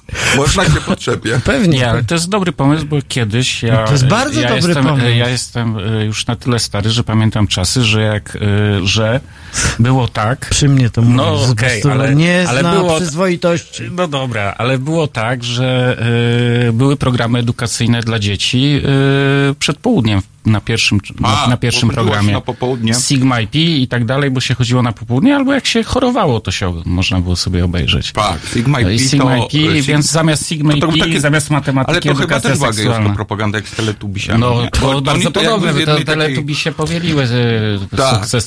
W sprawie wątku, który poruszył galopujący major, powiem tak, że przygotowujemy też program e, Młodzi LGBT z ludźmi, którzy walczą o prawa e, środowisk LGBT. Po prostu żywi, prawdziwi ludzie, którzy będą opowiadali na czym No polega ich życie, o co walczą i dlaczego, bo trzeba o tym po prostu normalnie rozmawiać. Popieram tę akcję. I dość tego, że będziemy tutaj wyznaczać jakieś podkategorie ludzi tylko dlatego, że mamy kłopot z e, katolickim patriarchatem. E, aczkolwiek ja myślę, że to cały czas jest pytanie w ogóle, czy o co chodzi z tym zakazem? Znaczy, po pierwsze, moim zdaniem tu nie chodzi o zakaz edukacji seksualnej, tylko o wymuszenie na edukatorach, żeby ta e, edukacja seksualna szła w katolickim duchu. To znaczy, jeżeli powiesz, Czyli że żeby seks, jej nie było. Tak, jeżeli powiesz, że seks jest dobry, 5 lat. Jesteś zagrożony 5 tam 3 lata No to już- to już A jeżeli powiesz, że seks jest zły, Twój bo Pan Bóg faworyt... tego nie kocha, to to e, będzie uznane. Przy czym najciekawsze jest, bo dzisiaj wyborcza bodajże wyciągnęła papieżowi em, cytat, Któremu? że, że Pamiętaj, musimy uściślać. No tak rzucasz papieżowi. Któremu? em, no, temu papieżowi, nie papieżowi, czyli temu obecnemu, tak? A, to, to jest udawany Ale nie, no słuchaj, to nie, on kiedyś tu to przyjedzie. Nie, bo słuchajcie, on tu kiedyś przyjedzie i on Nie powie sądzę, dzieciom, nie sądzę. że Bóg kocha seks, czy seks kocha Boga, czy Bóg, seks jest dobry i teraz zobacz, czy oni go aresztują. Ja się cały czas zastanawiam, czy Franciszek Jedyny nie moment. wyjedzie w kajdankach. Jedyny moment, że Franciszek przyjedzie do Polski, to jeśli go zaprosi Halo Radio. Ale myślę, żeby tutaj... Tym samym zapraszamy Franciszka, tak. ponieważ Kościół go tu nie zaprosi, biskupi go tu nie zaproszą. Władze państwowe Episkopat go nie nie zaprosi, władze państwowe, senat opozycyjny, nasz opozycyjny senat, chyba że No, tak, opozycyjny senat, senat. Tak to przyjemnie mówić. Albo Opozycyjny Warszawy. senat PiS. Ale ja myślę, że to od razu trzeba by zrobić program ze stonogą. Z jednej strony papież, z drugiej strony stonoga i w ten sposób moglibyśmy pokazać dwie Polski. Ale mnie się wydaje, że e, tak troszkę... e, Żeby e, spoważnieć. Nie, nie spoważnieć, tylko na, na inny aspekt chciałem zwrócić uwagę, że jak ta ustawa weszła do Sejmu, bo to jest ciekawe i moim zdaniem Wiadomo, to... projekt społeczny Mordo Juris. Mor, dokładnie, czyli mamy znów do czynienia z sytuacją, że dosyć marginalna organizacja potrafi Uuu, narzucić. nie doceniasz. Marginalna w sensie. Globalna. popa- Ja w to wszystko wiem. Ja, mówię, ja mówię o legitymizacji takiej, wiesz, społecznej. W sensie ona nie ma dem demokratycznego mandatu, ma oczywiście kasę i wpływy, to jest oczywiste. E, natomiast, że taka organizacja potrafi zdominować, narzucić debatę publiczną, bo to nie, nie, tego nie wprowadzili posłowie PiSu, to nie był projekt klubu, to nie był projekt rządowy e, i to jest niesamowite, że mała organizacja, e, wpływ mocna, potrafi tak naprawdę zaszachować całą scenę No wiesz, polityczną to jest- i wzbudzić takie jest- emocje. To jest trochę takie moje marzenie lewicowe, jeżeli możemy no. tak bardzo poważnie teraz powiedzieć i wręcz w sposób taki romantyczny. E, Moim marzeniem jest to, żeby lewica miała własne Ordo Juris. No tak. No, zgadzam się. Za tak. duże pieniądze własny Ordo Juris, który każdej osobie, która jest prześladowana z powodów obyczajowych, ale również jeżeli chodzi o kwestie e, prawa pracy, zapewnia w jakiś sposób ochronę. Oczywiście nie można zapewnić milionom ludzi, ale chodzi o takich głośnych sprawach. Czy to się powoli, bo to się powoli zmienia, e, bo to, że na przykład tyle ludzi się wczoraj zmobilizowało i, i wyszło na ulicę w różnych miastach, nie tylko w Warszawie, bo w moim Wrocławiu Mówiłem, też, też mówiłem, że w wyszły. wielu Ale ja się- miastach... ja- ja- Ale, ale to, to, poka- to pokazuje, że p- taką pewną zmianę, ale dotychczas, y, dlatego ta debata się w Polsce tak przesuwała na prawo i dlatego byliśmy osaczeni przez, przez y, ten ZHN, y, dlatego, że te środowiska po prostu były, one były nieduże, ale zwarte i gotowe do działania. I To one, są i one leninowskie formacje. Tak, Leninowskie. Tak, No, zgadzam, to są kadrowe... Zobacz- Znaczy, jeżeli tam idzie, idzie sygnał, że piszemy listy do instytucji. Nie wiem, czy pamiętacie, na przykład w roku 1995, jak Aleksander Kwaśniewski został wybrany na prezydenta, to, oni, to oni wysłali chyba z, y, z milion, czy tam ileś set tysięcy jed- jednobrzmiących skarg, że to jest nieuczciwe tak, i tak pamiętam, dalej. bo tam nie był- nie jest magistrem, tak? Tak, że, że i tak dalej. I, i, I chodzi o to, że ta prawa strona miała takie zdolności mobilizacyjne, że mniejszość narzucała tematy większości i, to, i klasa polityczna temu ulegała, mimo że za tym nie stało tak naprawdę e, Ja się zgadzam, teraz się to trochę odwróciło. Od, troszkę się odwróciło. E, To znaczy, rzeczywiście zaczyna być równowaga, natomiast cały czas nie ma takiej obsługi prawnej.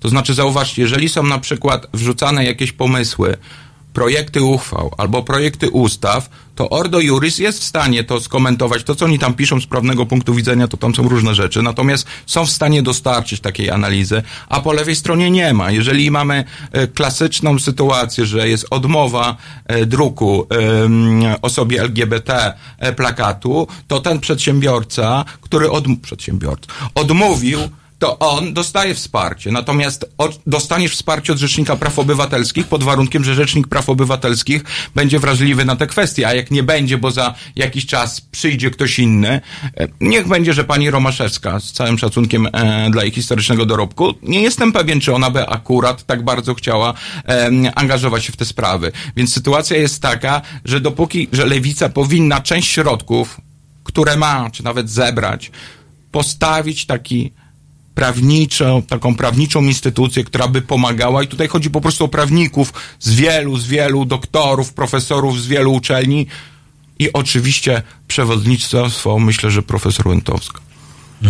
I to byłoby, to byłaby rzecz, którą ja bym chciał zobaczyć, to znaczy w tej kadencji, e, ponieważ uważam, że brakuje lewicy instytucjonalnego zaplecza. No tak, to jest... E, prawica ma to zawsze, bo oni zawsze są z bogatymi. Jakie, liberałowie też są zawsze z bogatymi. Lewica nie zawsze jest z bogatymi, ale z drugiej strony ma masy, które E, mikropłatnościami Ale są wiesz co, ale to nie, też nie do końca tak jest, bo y, jest na przykład tak, że jak y, czytelnicy prawicowych gazet na przykład kupowa, kupują po dwa, trzy egzemplarze. Zawsze tak było, że na przykład czytelnicy Gazety Polskiej kupowali trzy, cztery egzemplarze, jeden zabierali do domu, drugi dawali sąsiadom, a trzeci zanosili do przychodni lekarskiej, żeby położyć go w poczekalni. Natomiast ludzie lewicy y, nawet lewicowych gazet nie, nie, nie, nie kupują. Tak.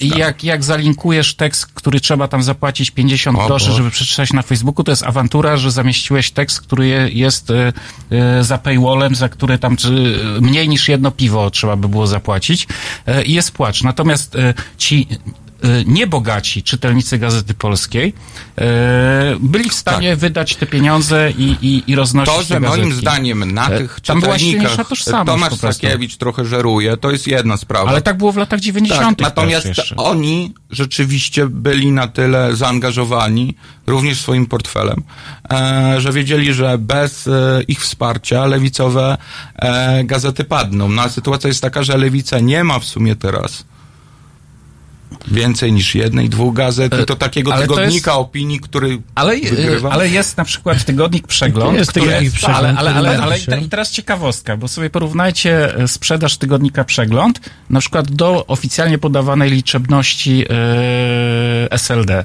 To się okazuje, że tygodnik Przegląd ma tam dwukrotnie, czy tam e, mniejszą, mniejszą sprzedaż niż e, liczba członków partii SLD, e, dla których powinna być to tygodnik opinii pierwszego wyboru, tak? Tak. E, I, ale tak nie jest, nie? A gdybyśmy jeszcze dodali ich rodziny, ludzi niezaangażowanych, ale głosujących elektorat, no to w tych wyborach na lewicę zagłosował tam dwa miliony, tak, i, i, i tak dalej, a lewicowe gazety się No, sprzedają nawet do 100 Mi- tysięcy. Michał, w, w debacie, którą wczoraj organizowałeś, e, e, były takie analizy, które pokazują, że właściwie elektoratem lewicy jest dzisiaj w dużej części, na przykład są przedsiębiorcy. Że to jest. To jeden z większych przepływów z nowoczesnej przeszedł Wyższa klasa średnia, wyższa klasa średnia, dobrze sytuowana z dużych miast. Że jakby lewica, która jak tutaj e, major wspominał o jakichś masach pracujących, że one powinny, no to te masy pracujące głosują na PiS. E, tak, Tak, tak, więc znaczy- tu jest pewien paradoks Paradoks. i przesunięcie takie powiedziałbym, no przesunięcie to jest mało powiedziane, bo to jest właściwie E, takie... Najlepszym dowodem tego były wybory do Europarlamentu. One były bardzo dobrym e, wyborem, ponieważ tam się lewica ideologicznie podzieliła i dzięki temu policzyła. I teraz wiemy, że osób, które mają, jak na Polskę, radykalne poglądy co do lewicowości obyczajowej i gospodarczej, to są 2-3%. Nie ma więcej takich osób. Dlatego sytuacja jest teraz, rozmowa jest na przykład, kto powinien być e, kandydatem lewicowym na, e, na prezydenta. no to co, powinno zro, co powinny zrobić, e, co powinno zrobić e, kandydaci, czy posłowie już, e, partii razem, czy zrobić koło, czy zrobić klub. Trzeba mieć zawsze w tyłu głowy. Niestety, cały pomysł tej lewicy, on był znakomity, natomiast przyszedł Kaczyński i zabrał agendę lewicową. Gdyby Kaczyński był pisem za czasów Zyty Gilowskiej, tu dzisiaj byśmy mieli partię Razem, która by miała 12-10% i SLD, które mogą mieć drugie 10. Natomiast nie ma takiej możliwości, kiedy rzeczywiście ogromne transfery socjalne idą ze strony PiSu, a on im w pakiecie jeszcze daje konserwatyzm, e, wobec czego lewicy jest bardzo trudno, natomiast uważam, że cały czas istnieje pewien em, e, elektorat e, prekariatu e, wielkomiejskiego, który jest w stanie lewica em, osiągnąć. Natomiast rzeczywiście sytuacja jest taka, że jest to dosyć trudne, tak? Jest to dosyć trudne i dlatego ja uważam, że na ze względu właśnie na, na tego typu badania, że najlepszą rzeczą, którą powinna zrobić lewica na ten moment, to na chwilę uwierzyć w Boga i pomodlić się, żeby Schetyna został tej platformie, bo jeżeli Schetyna odejdzie, Za dużo, majorze, dzisiaj y, tym późnym czwartkowym wieczorem Niech zostanie, ode ale mnie wymagasz. ty też Modlić mógł- na pewno się nie Romku, no. będę w sprawie. Małą Schetyny byś to mówił, żeby Schetyna ale możesz, ale możesz trzymać kciuki. No, na trzy, kciuki albo trzymaj kciuki, ale po to, żeby Schetyna został, bo jak tam przyjdzie ten Budka, Tusk, to on może zabrać trochę elektoratu. A jak zostanie Schetyna, Rozumiem. będzie gnicie, będzie y, y, szamotanie się od jednej ściany do drugiej, będzie szóstka Schetyny, której nie pamięta Schetyna. Konserwatywna będzie super. Powiem wam, będzie super. powiem wam, że to już dzisiaj jest druga taka rozmowa, bo była moją rozmówczynią Agnieszka Mrozik z y, periodyku Bez Dogmatu i właściwie chciałem jej złożyć życzenia, bo Bez Dogmatu wychodzi 25 lat, ale z drugiej strony właściwie powiedziałem, właściwie wolałbym, żeby już do Bez Dogmatu nie musiało wychodzić, żeby się nie borykać, nie walić łbem w ten sam mur tyle czasu, tak? Więc tu mamy trochę też taką historię. Y, Ale to, słuchajcie, bo mieliśmy mówić o tym, o tej wizji e, e, e, najbliższych wyborów. To te już mamy za sobą, chociaż mamy Sejm zombie, przypomnę, tak zwany Sejm z martwych. Był niemy, jest martwy, taka jest moja fraza. Znaczy, a następny będzie bardzo rozkrzyczany.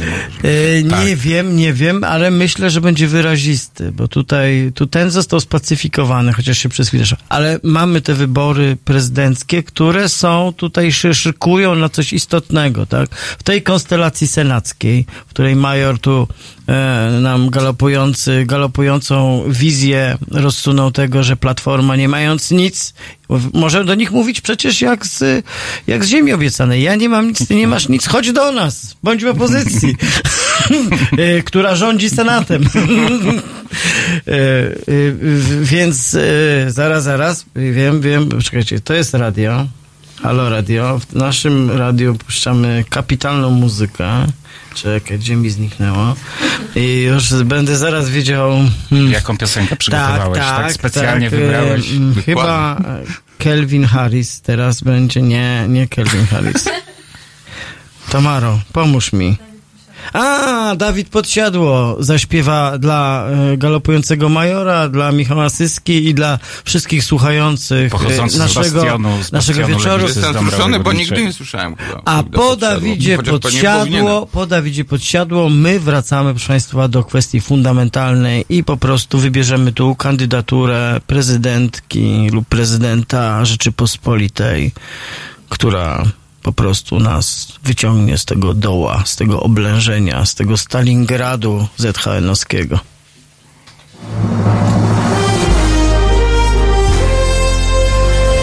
To proste. Żeby robić medium prawdziwie obywatelskie, potrzebujemy Państwa stałego wsparcia finansowego. Szczegóły na naszej stronie www.halo.radio, w mobilnej aplikacji na Androida i iOS-a oraz na koncie Fundacji Obywatelskiej w serwisie www.patronite.pl. Naszym darczyniom i darczyńcom serdecznie dziękujemy. www.halo.radio. Słuchaj na żywo, a potem z podcastów.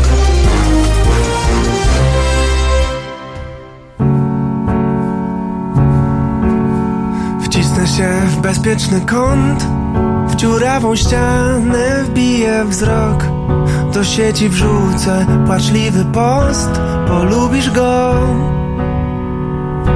Ty tylko popatrzysz, a ja Poczuję się gorzej na samą myśl. Zaczynam zamykanie bram. Nie patrzę w tył. Wcisnę się, choć chyba mam dość. Wśród ludzi łatwiej tłumić gniew. Nie chcę myśleć o tobie wciąż Do domu chcę. Słyszałem, że dobrze go znam I czuję się gorzej na samą myśl Że ktoś całkiem inny niż ja A ja to nikt. To nigdy nie powtórzy się Nie będę ciebie szukał w niej. Nie blokuj, kiedy chciałbym przejść. Nie będzie dzisiaj zdjęć. To nigdy nie powtórzy się. Więc warto tracić czas na sen. I proszę tylko nie budź mnie. Niech będzie tak jak jest zepsuć w głowie te dni. Dyskretny postój w cieniu drzew. Bardzo boli, gdy słyszę jak on ci burzy krew. Widziałem na stronie wśród par Twój najlepszy uśmiech i jego kły. Nagle telefon mi padł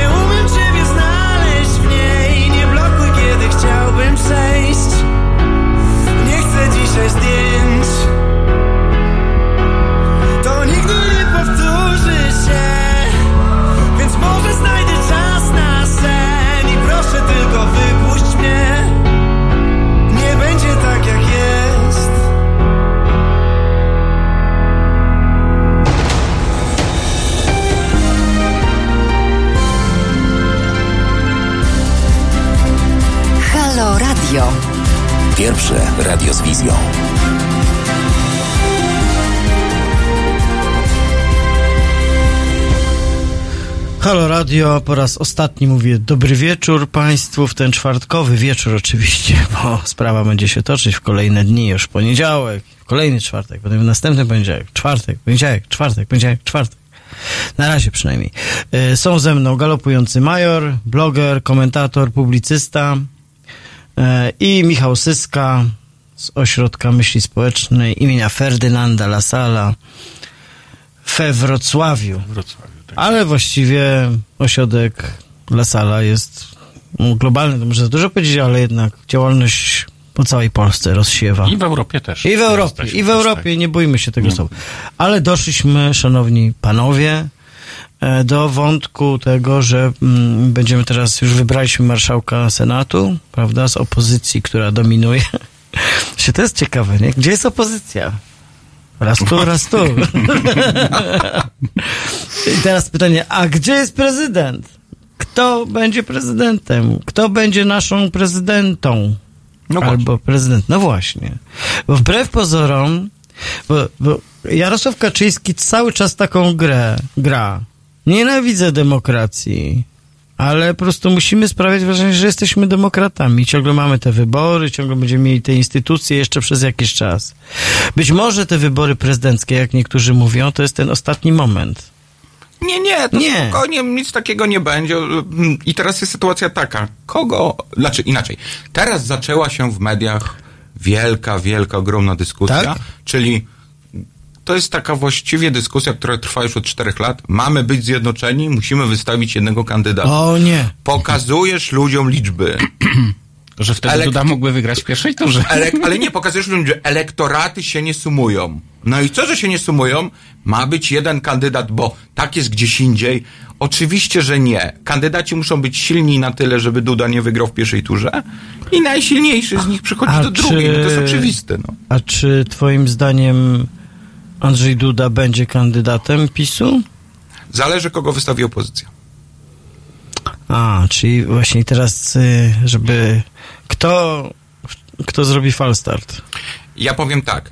Jeżeli by sytuacja w moj, moje, moim odczuciu, jeżeli na przykład Kosiniak, Kamysz i Kidawa-Błońska zostaną wystawieni, to Duda ma wcale nie aż takie duże szanse. Natomiast jeżeli wystawiony zostanie Tusk, to jest oczywiście. Moim Ale- zdaniem cały Ale czas są jest... szanse twoim zdaniem, że Tusk będzie wystawiony? Czy Nie. moim, znaczy nie, sam się wyznacza, ale do, jeszcze do czego zmierzam? Zmierzam, że jest cały czas karta z Beatą Szydło, moim zdaniem. W Talii i ona by była wyciągnięta w momencie, kiedy okaże się, Nie no, bo że wiesz, w wewnętrznych sondażach Duda Tradycyjna rodzina, mąż, Rosół. ciągle ten sam, Rosół. syn, kapłan, prawda, jeszcze. Może rzeczywiście z tą Beatą się trochę pospieszyłem. No właśnie. Ale, ale mi się wydaje, że e, ta dyskusja o tych prezydenturach, e, ona e, jest przedwczesna i zaczęli ją tak naprawdę publicyści, komentatorzy, totalnie abstrahując od tego, co w tej chwili najbardziej będzie zaprzątać polityków w przeciągu najbliższych miesięcy. Dawaj Otóż- Michał, cofaj nas. E, w rozwoju. Otóż przede wszystkim, e, przede wszystkim jest tak, że wszystkie te partie, które znalazły się, w, te główne partie, e, po, może poza PSL-em i Konfederacją, chociaż Konfederacja jest też zlepkiem różnych środowisk. Jest 17 ale, partii. Tak, chodzi o to, że tak, e, Jarosław Kaczyński w tej chwili musi e, spacyfikować dwa e, quasi kluby, które ma wewnątrz swojego klubu, czyli osiem, e, 18 osób od Gowina, 18 osób od Ziobry, którzy już zaczęli na głos mówić o swoich oczekiwaniach, o większej podmiotowości. Tutaj więc- tym, w, w, tym frontmanem jest Patryk Jaki. Patryk Jaki, Mhm. tak, ale, ale, ale też, też było ciekawe, że na przykład niektórzy dziennikarze retweetowali te, takiego tweeta porozumienia Gowina, gdzie tam była ta osiemnastka wymieniona Mhm. i takie plotki, że e, no to tutaj Platforma powinna się dogadywać z Gowinem. Mnie się wydaje, że to gdzieś z rejonów właśnie Gowina wysz, wyszła taka inspiracja, żeby podbić e, wartość Gowina wewnątrz PiSu w stosunku do e, Kaczyńskiego. Więc mamy PiS, który, który będzie zajmował się sobą, moim zdaniem, w tej chwili. Mamy Platformę, która będzie zajmowała się sobą, bo to już widzimy, że zajmuje się sobą. I, i tam mamy po pierwsze e, konflikt wewnątrz partii, po drugie mamy czynnik zewnętrzny, czyli Donalda Tuska, który jest z zewnątrz, ale ma też swoich przedstawicieli w Platformie, e, więc tam też będą e, potężne ruchy. Ponadto dla nich najważniejsze będą w tej chwili wybory wewnątrzpartyjne, które się, o ile się nie mylę, w styczniu się mają odbyć. E, I tym będzie żyć partia, partia Grzegorza Schetyny. I nie teraz, do końca. I teraz Ale mamy, ale to ja tylko dokończę. No. I teraz mamy lewicę, która nie wiadomo, czy będzie stanowić jeden klub parlamentarny, nie wiadomo, czy będzie stanowić jedną partię. E, I na to wszystko nachodzą e, kwestie ułożenia nowego Sejmu, bo to jest niezmiernie istotne. Kto będzie na przykład, e, we, weźmy tą lewicę, tak? E, mamy trzy środowiska i teraz tak, e, jest niejasna sytuacja, czy powstanie jeden klub, ale jeśli powstanie jeden klub, to kto będzie szefem tego klubu parlamentarnego? Bo przypomnę, że szef klubu parlamentarnego to będzie bardzo ważna osoba na lewicy, bo tak naprawdę de facto to będzie przywódca tego bytu, który nazywa się lewica. E, szef klubu parlamentarnego. Będzie Ale funkcja chcesz powiedzieć, Michale, że dla. Polski ważniejszy jest dzisiaj szef klubu Lewicy niż Nie, ja mówię, ja, mówię, ja mówię o tym, co jest ważniejsze dla polityków. Mhm. E, to znaczy, bo, bo my, oczywiście my rozmawiamy o Polsce, a politycy będą rozmawiać o polityce.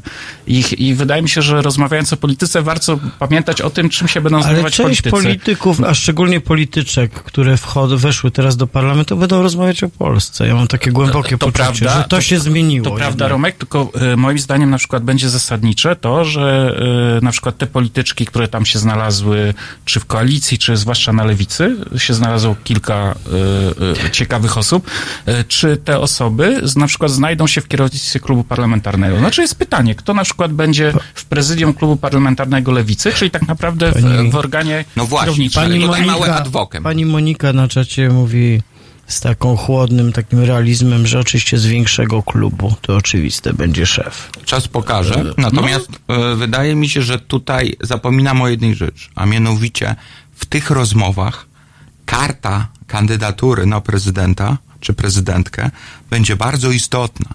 To znaczy, to nie jest tak, moim zdaniem, że najpierw będziemy rozmawiali sobie o klubie, a potem dopiero się zastanowimy, kto będzie kandydatem na prezydenta. Te rozmowy, moim zdaniem, będą się dotyczyć jednocześnie. To znaczy, typowy przykład, okej, SLD bierze em, klub, ale na przykład Zandberg albo Biedroń i, jest kandydatem na prezydenta, coś za coś. Mamy wspólny klub, okej, Czerzasty niech będzie szefem klubu, ale Zandberg niech będzie kandydatem. Dalej, w Platformie, ostatnia sprawa, w Platformie kandydata Kidawy Błońskiej rzucana teraz jest kandydaturą, która miałaby zabić powrót Tuska. Więc moim zdaniem sytuacja jest taka, proszę zauważyć, że Schetyna próbuje uciekać do przodu.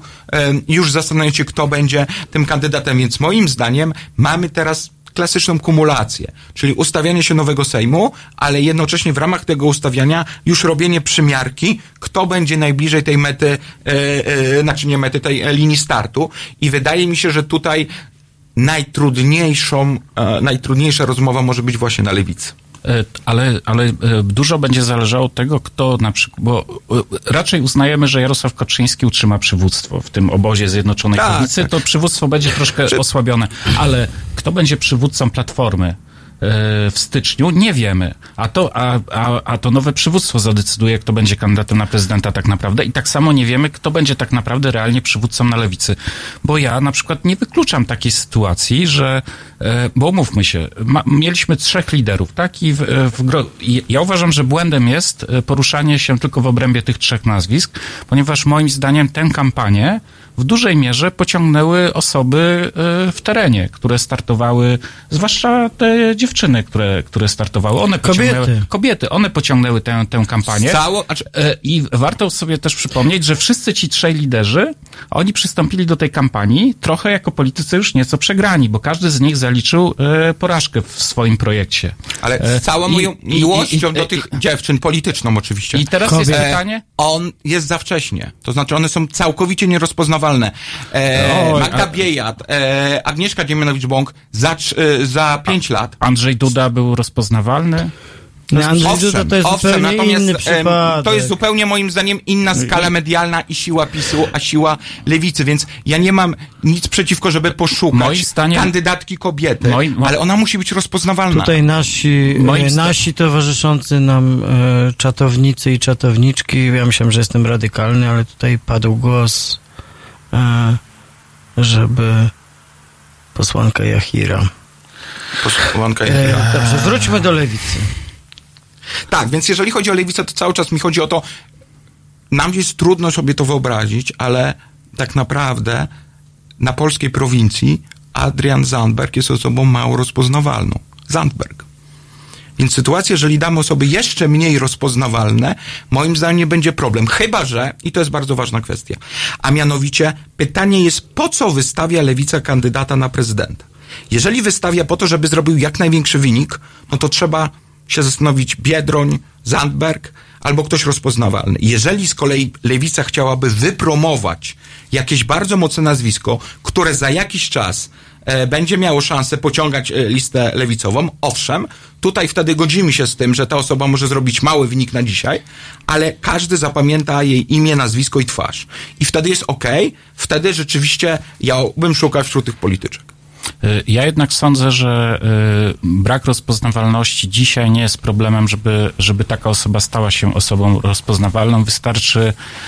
Warto też zwrócić uwagę na to, co z, z opinią, z którą się chyba wczoraj na, na, na tej debacie, którą organizowaliśmy na wieczorze powyborczym, że lewica miała w tych wyborach także pi- pierwszy raz była taka sytuacja, że media liberalne nie dezawałowały polityków i polityczek Przez lewicy tak kosztem, nie atakowały że, że, żeby, lewicy. że zachowywały neutralność, jeśli chodzi o stosunek i że, i że zadawały także czasami trudne pytania politykom Platformy. Czy Co było śmiertelnie groźne. co, co się okazało dla Ale nich śmiertelnie groźne. skończy, moim zdaniem. E, Zobaczymy, ale ja, ale ja, ja jednak uważam, że, e, że trzeba szukać e, w tym gronie parlamentarnym, ale także pozaparlamentarnym nowych liderek i liderów. To znaczy, wydaje mi się, że, że są tam takie osoby.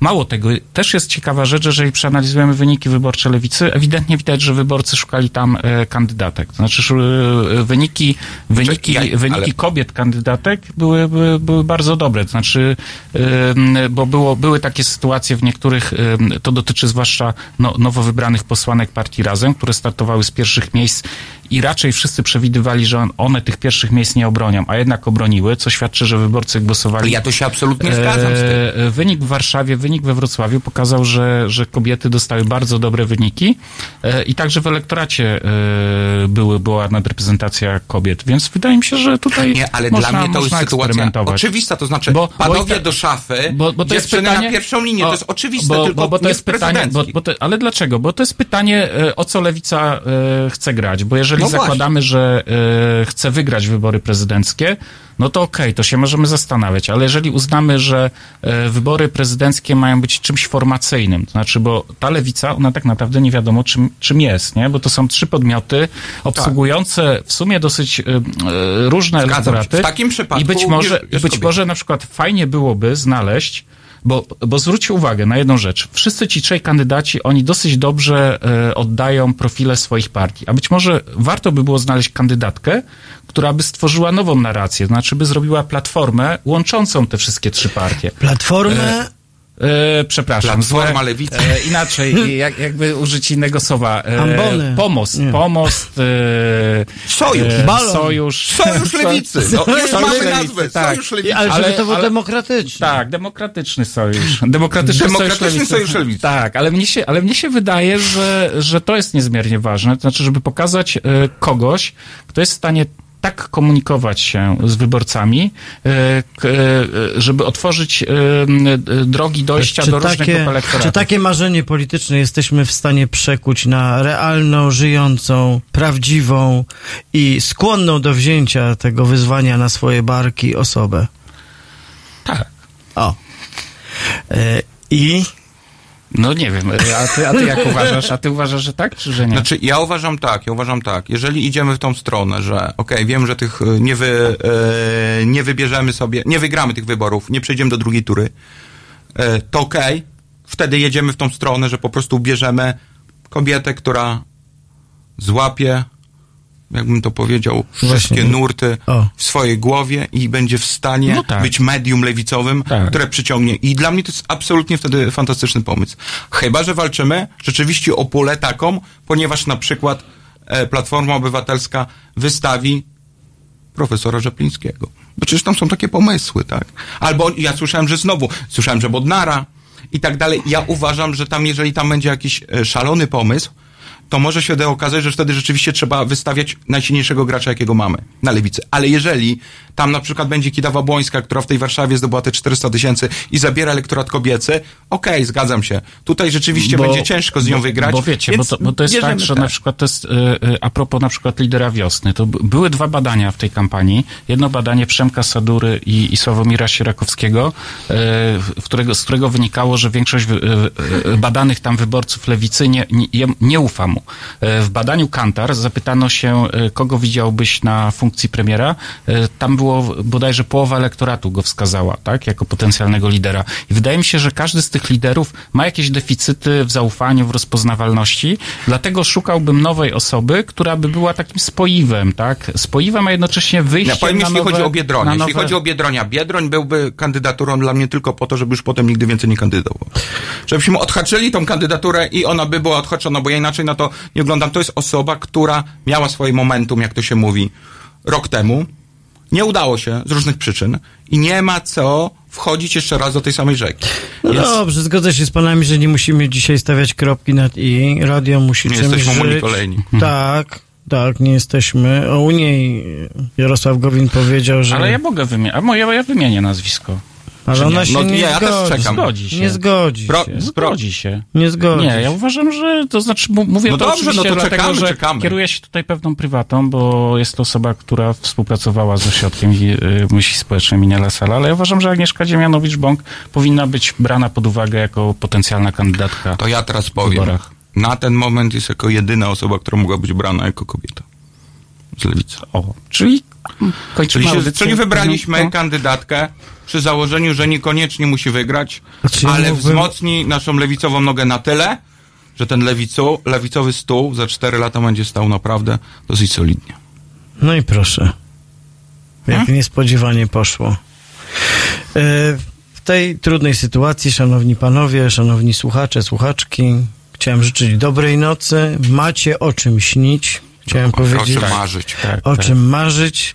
E, W tym rozbudzeniu tych marzeń, być może troszeczkę niezdrowym, pomogli Państwu galopujący major, który był Dobranoc. moim rozmówcą i Michał Syska. Ja pozdrawiam słuchaczki z Wrocławia Kasię i Małgorzatę oraz Monikę z Myszkowa. I tak ja też pozdrawiam. To ja tatę pozdrawiam. A ja mamę Bo pozdrawiam. dostałem takie zadanie, bo jestem pierwszy raz i dostałem takie zadanie, tak. bo nie wiem, czy będę jeszcze No, zaproszony, wiadomo. więc chciałem wykorzystać. No, po tym, co dzisiaj powiedziałeś, to rzeczywiście No będziemy właśnie. tutaj... Chyba, że do Pałacu Prezydenckiego. Będę na czacie do was pisał. Za, co parę lat. E, Bardzo dziękujemy wszystkim z Państwa, którzy do nas, e, do nas tu pisali na czacie. Patrzyłem na to, bardzo tak pisaliście treściwie, ale bardzo krótko. E, Do osób, które do nas nie dzwoniły, też bardzo serdecznie pozdrawiam, ale mogły i wiedzą, że mogą do nas zawsze zadzwonić. Do tych, Kiedyś którzy... ktoś w końcu zadzwoni. Pozdrawiam też tych, których nas teraz nie słuchali, ale mogą nas posłuchać, bo mamy podcasty. No i do młodzieży, która będzie wkrótce już słuchała swojej godziny o, seksie, o, o edukacji seksualnej. Seksualizacji. Będziemy tu was seksualizować w Halo Radio. To był... O, i znowu bogaty pojechał, ale tym razem nie motorem, tylko Lamborghini. Wczoraj groźny wypadek Rolls Royce'a na placu Starynkiewicza, panowie. Czyli dobrze jest nasz E, no, Powodzi się, powodzi się. Coraz lepsze. nie został rozpoznany kandydat lewicy tym razem w Rolls Royce, to jest już pozytywem. Tak, to jest zmiana, to jest poważna zmiana. Życzę dobrej nocy, bardzo dziękuję Tamarze, która była naszą dzielną realizatorką, zniosła, zniosła Macha, to była ręka Tamary, bo galopujący major Przypominam, jest postacią radiową i niemal niewidoczną fragment, palec, palec, nie palec z pierścieniem. Ciekawy ten pierścień, już idzie analiza pierścienia. To było Halo Radio, czwartek, wieczorem, noc. Jutro od siódmej rano zapraszamy do Halo Radio. do apek, do stron, do YouTube'ów, do dziesiątek innych kanałów, gdzie już można Halo Radio słuchać.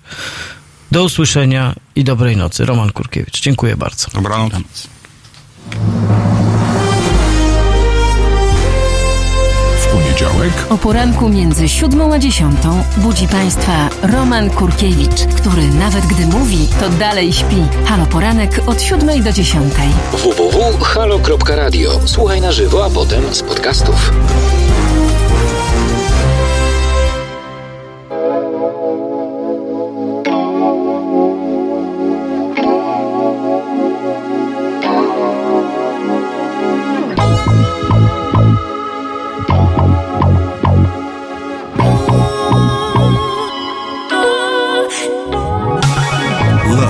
Open your eyes, deja vu. In ways I knew, my focus remains on you. I'm so true. I love that, cause who would've knew? LBC, me, do what it do. Question Is your bathwater ran for ya? Cause I could be the man for ya. Baby, are your bills paid? Were those dinner reservations made? The whistle's the bell. How about your hair? What about your nails? See, I can have it done for you. Looks like I'm the one for you. I'll crack the whip and get a little action in here, my dear. But first, relax a bit. The questions and answers are clear.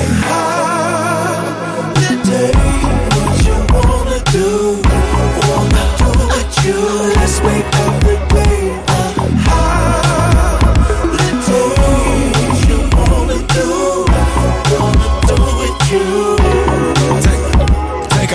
smile at you, smile. I got my eyes on you. I, I wanna climb on you. Can I ride with you? Can I touch the sky with you? Say the place and we go where you wanna go. She said,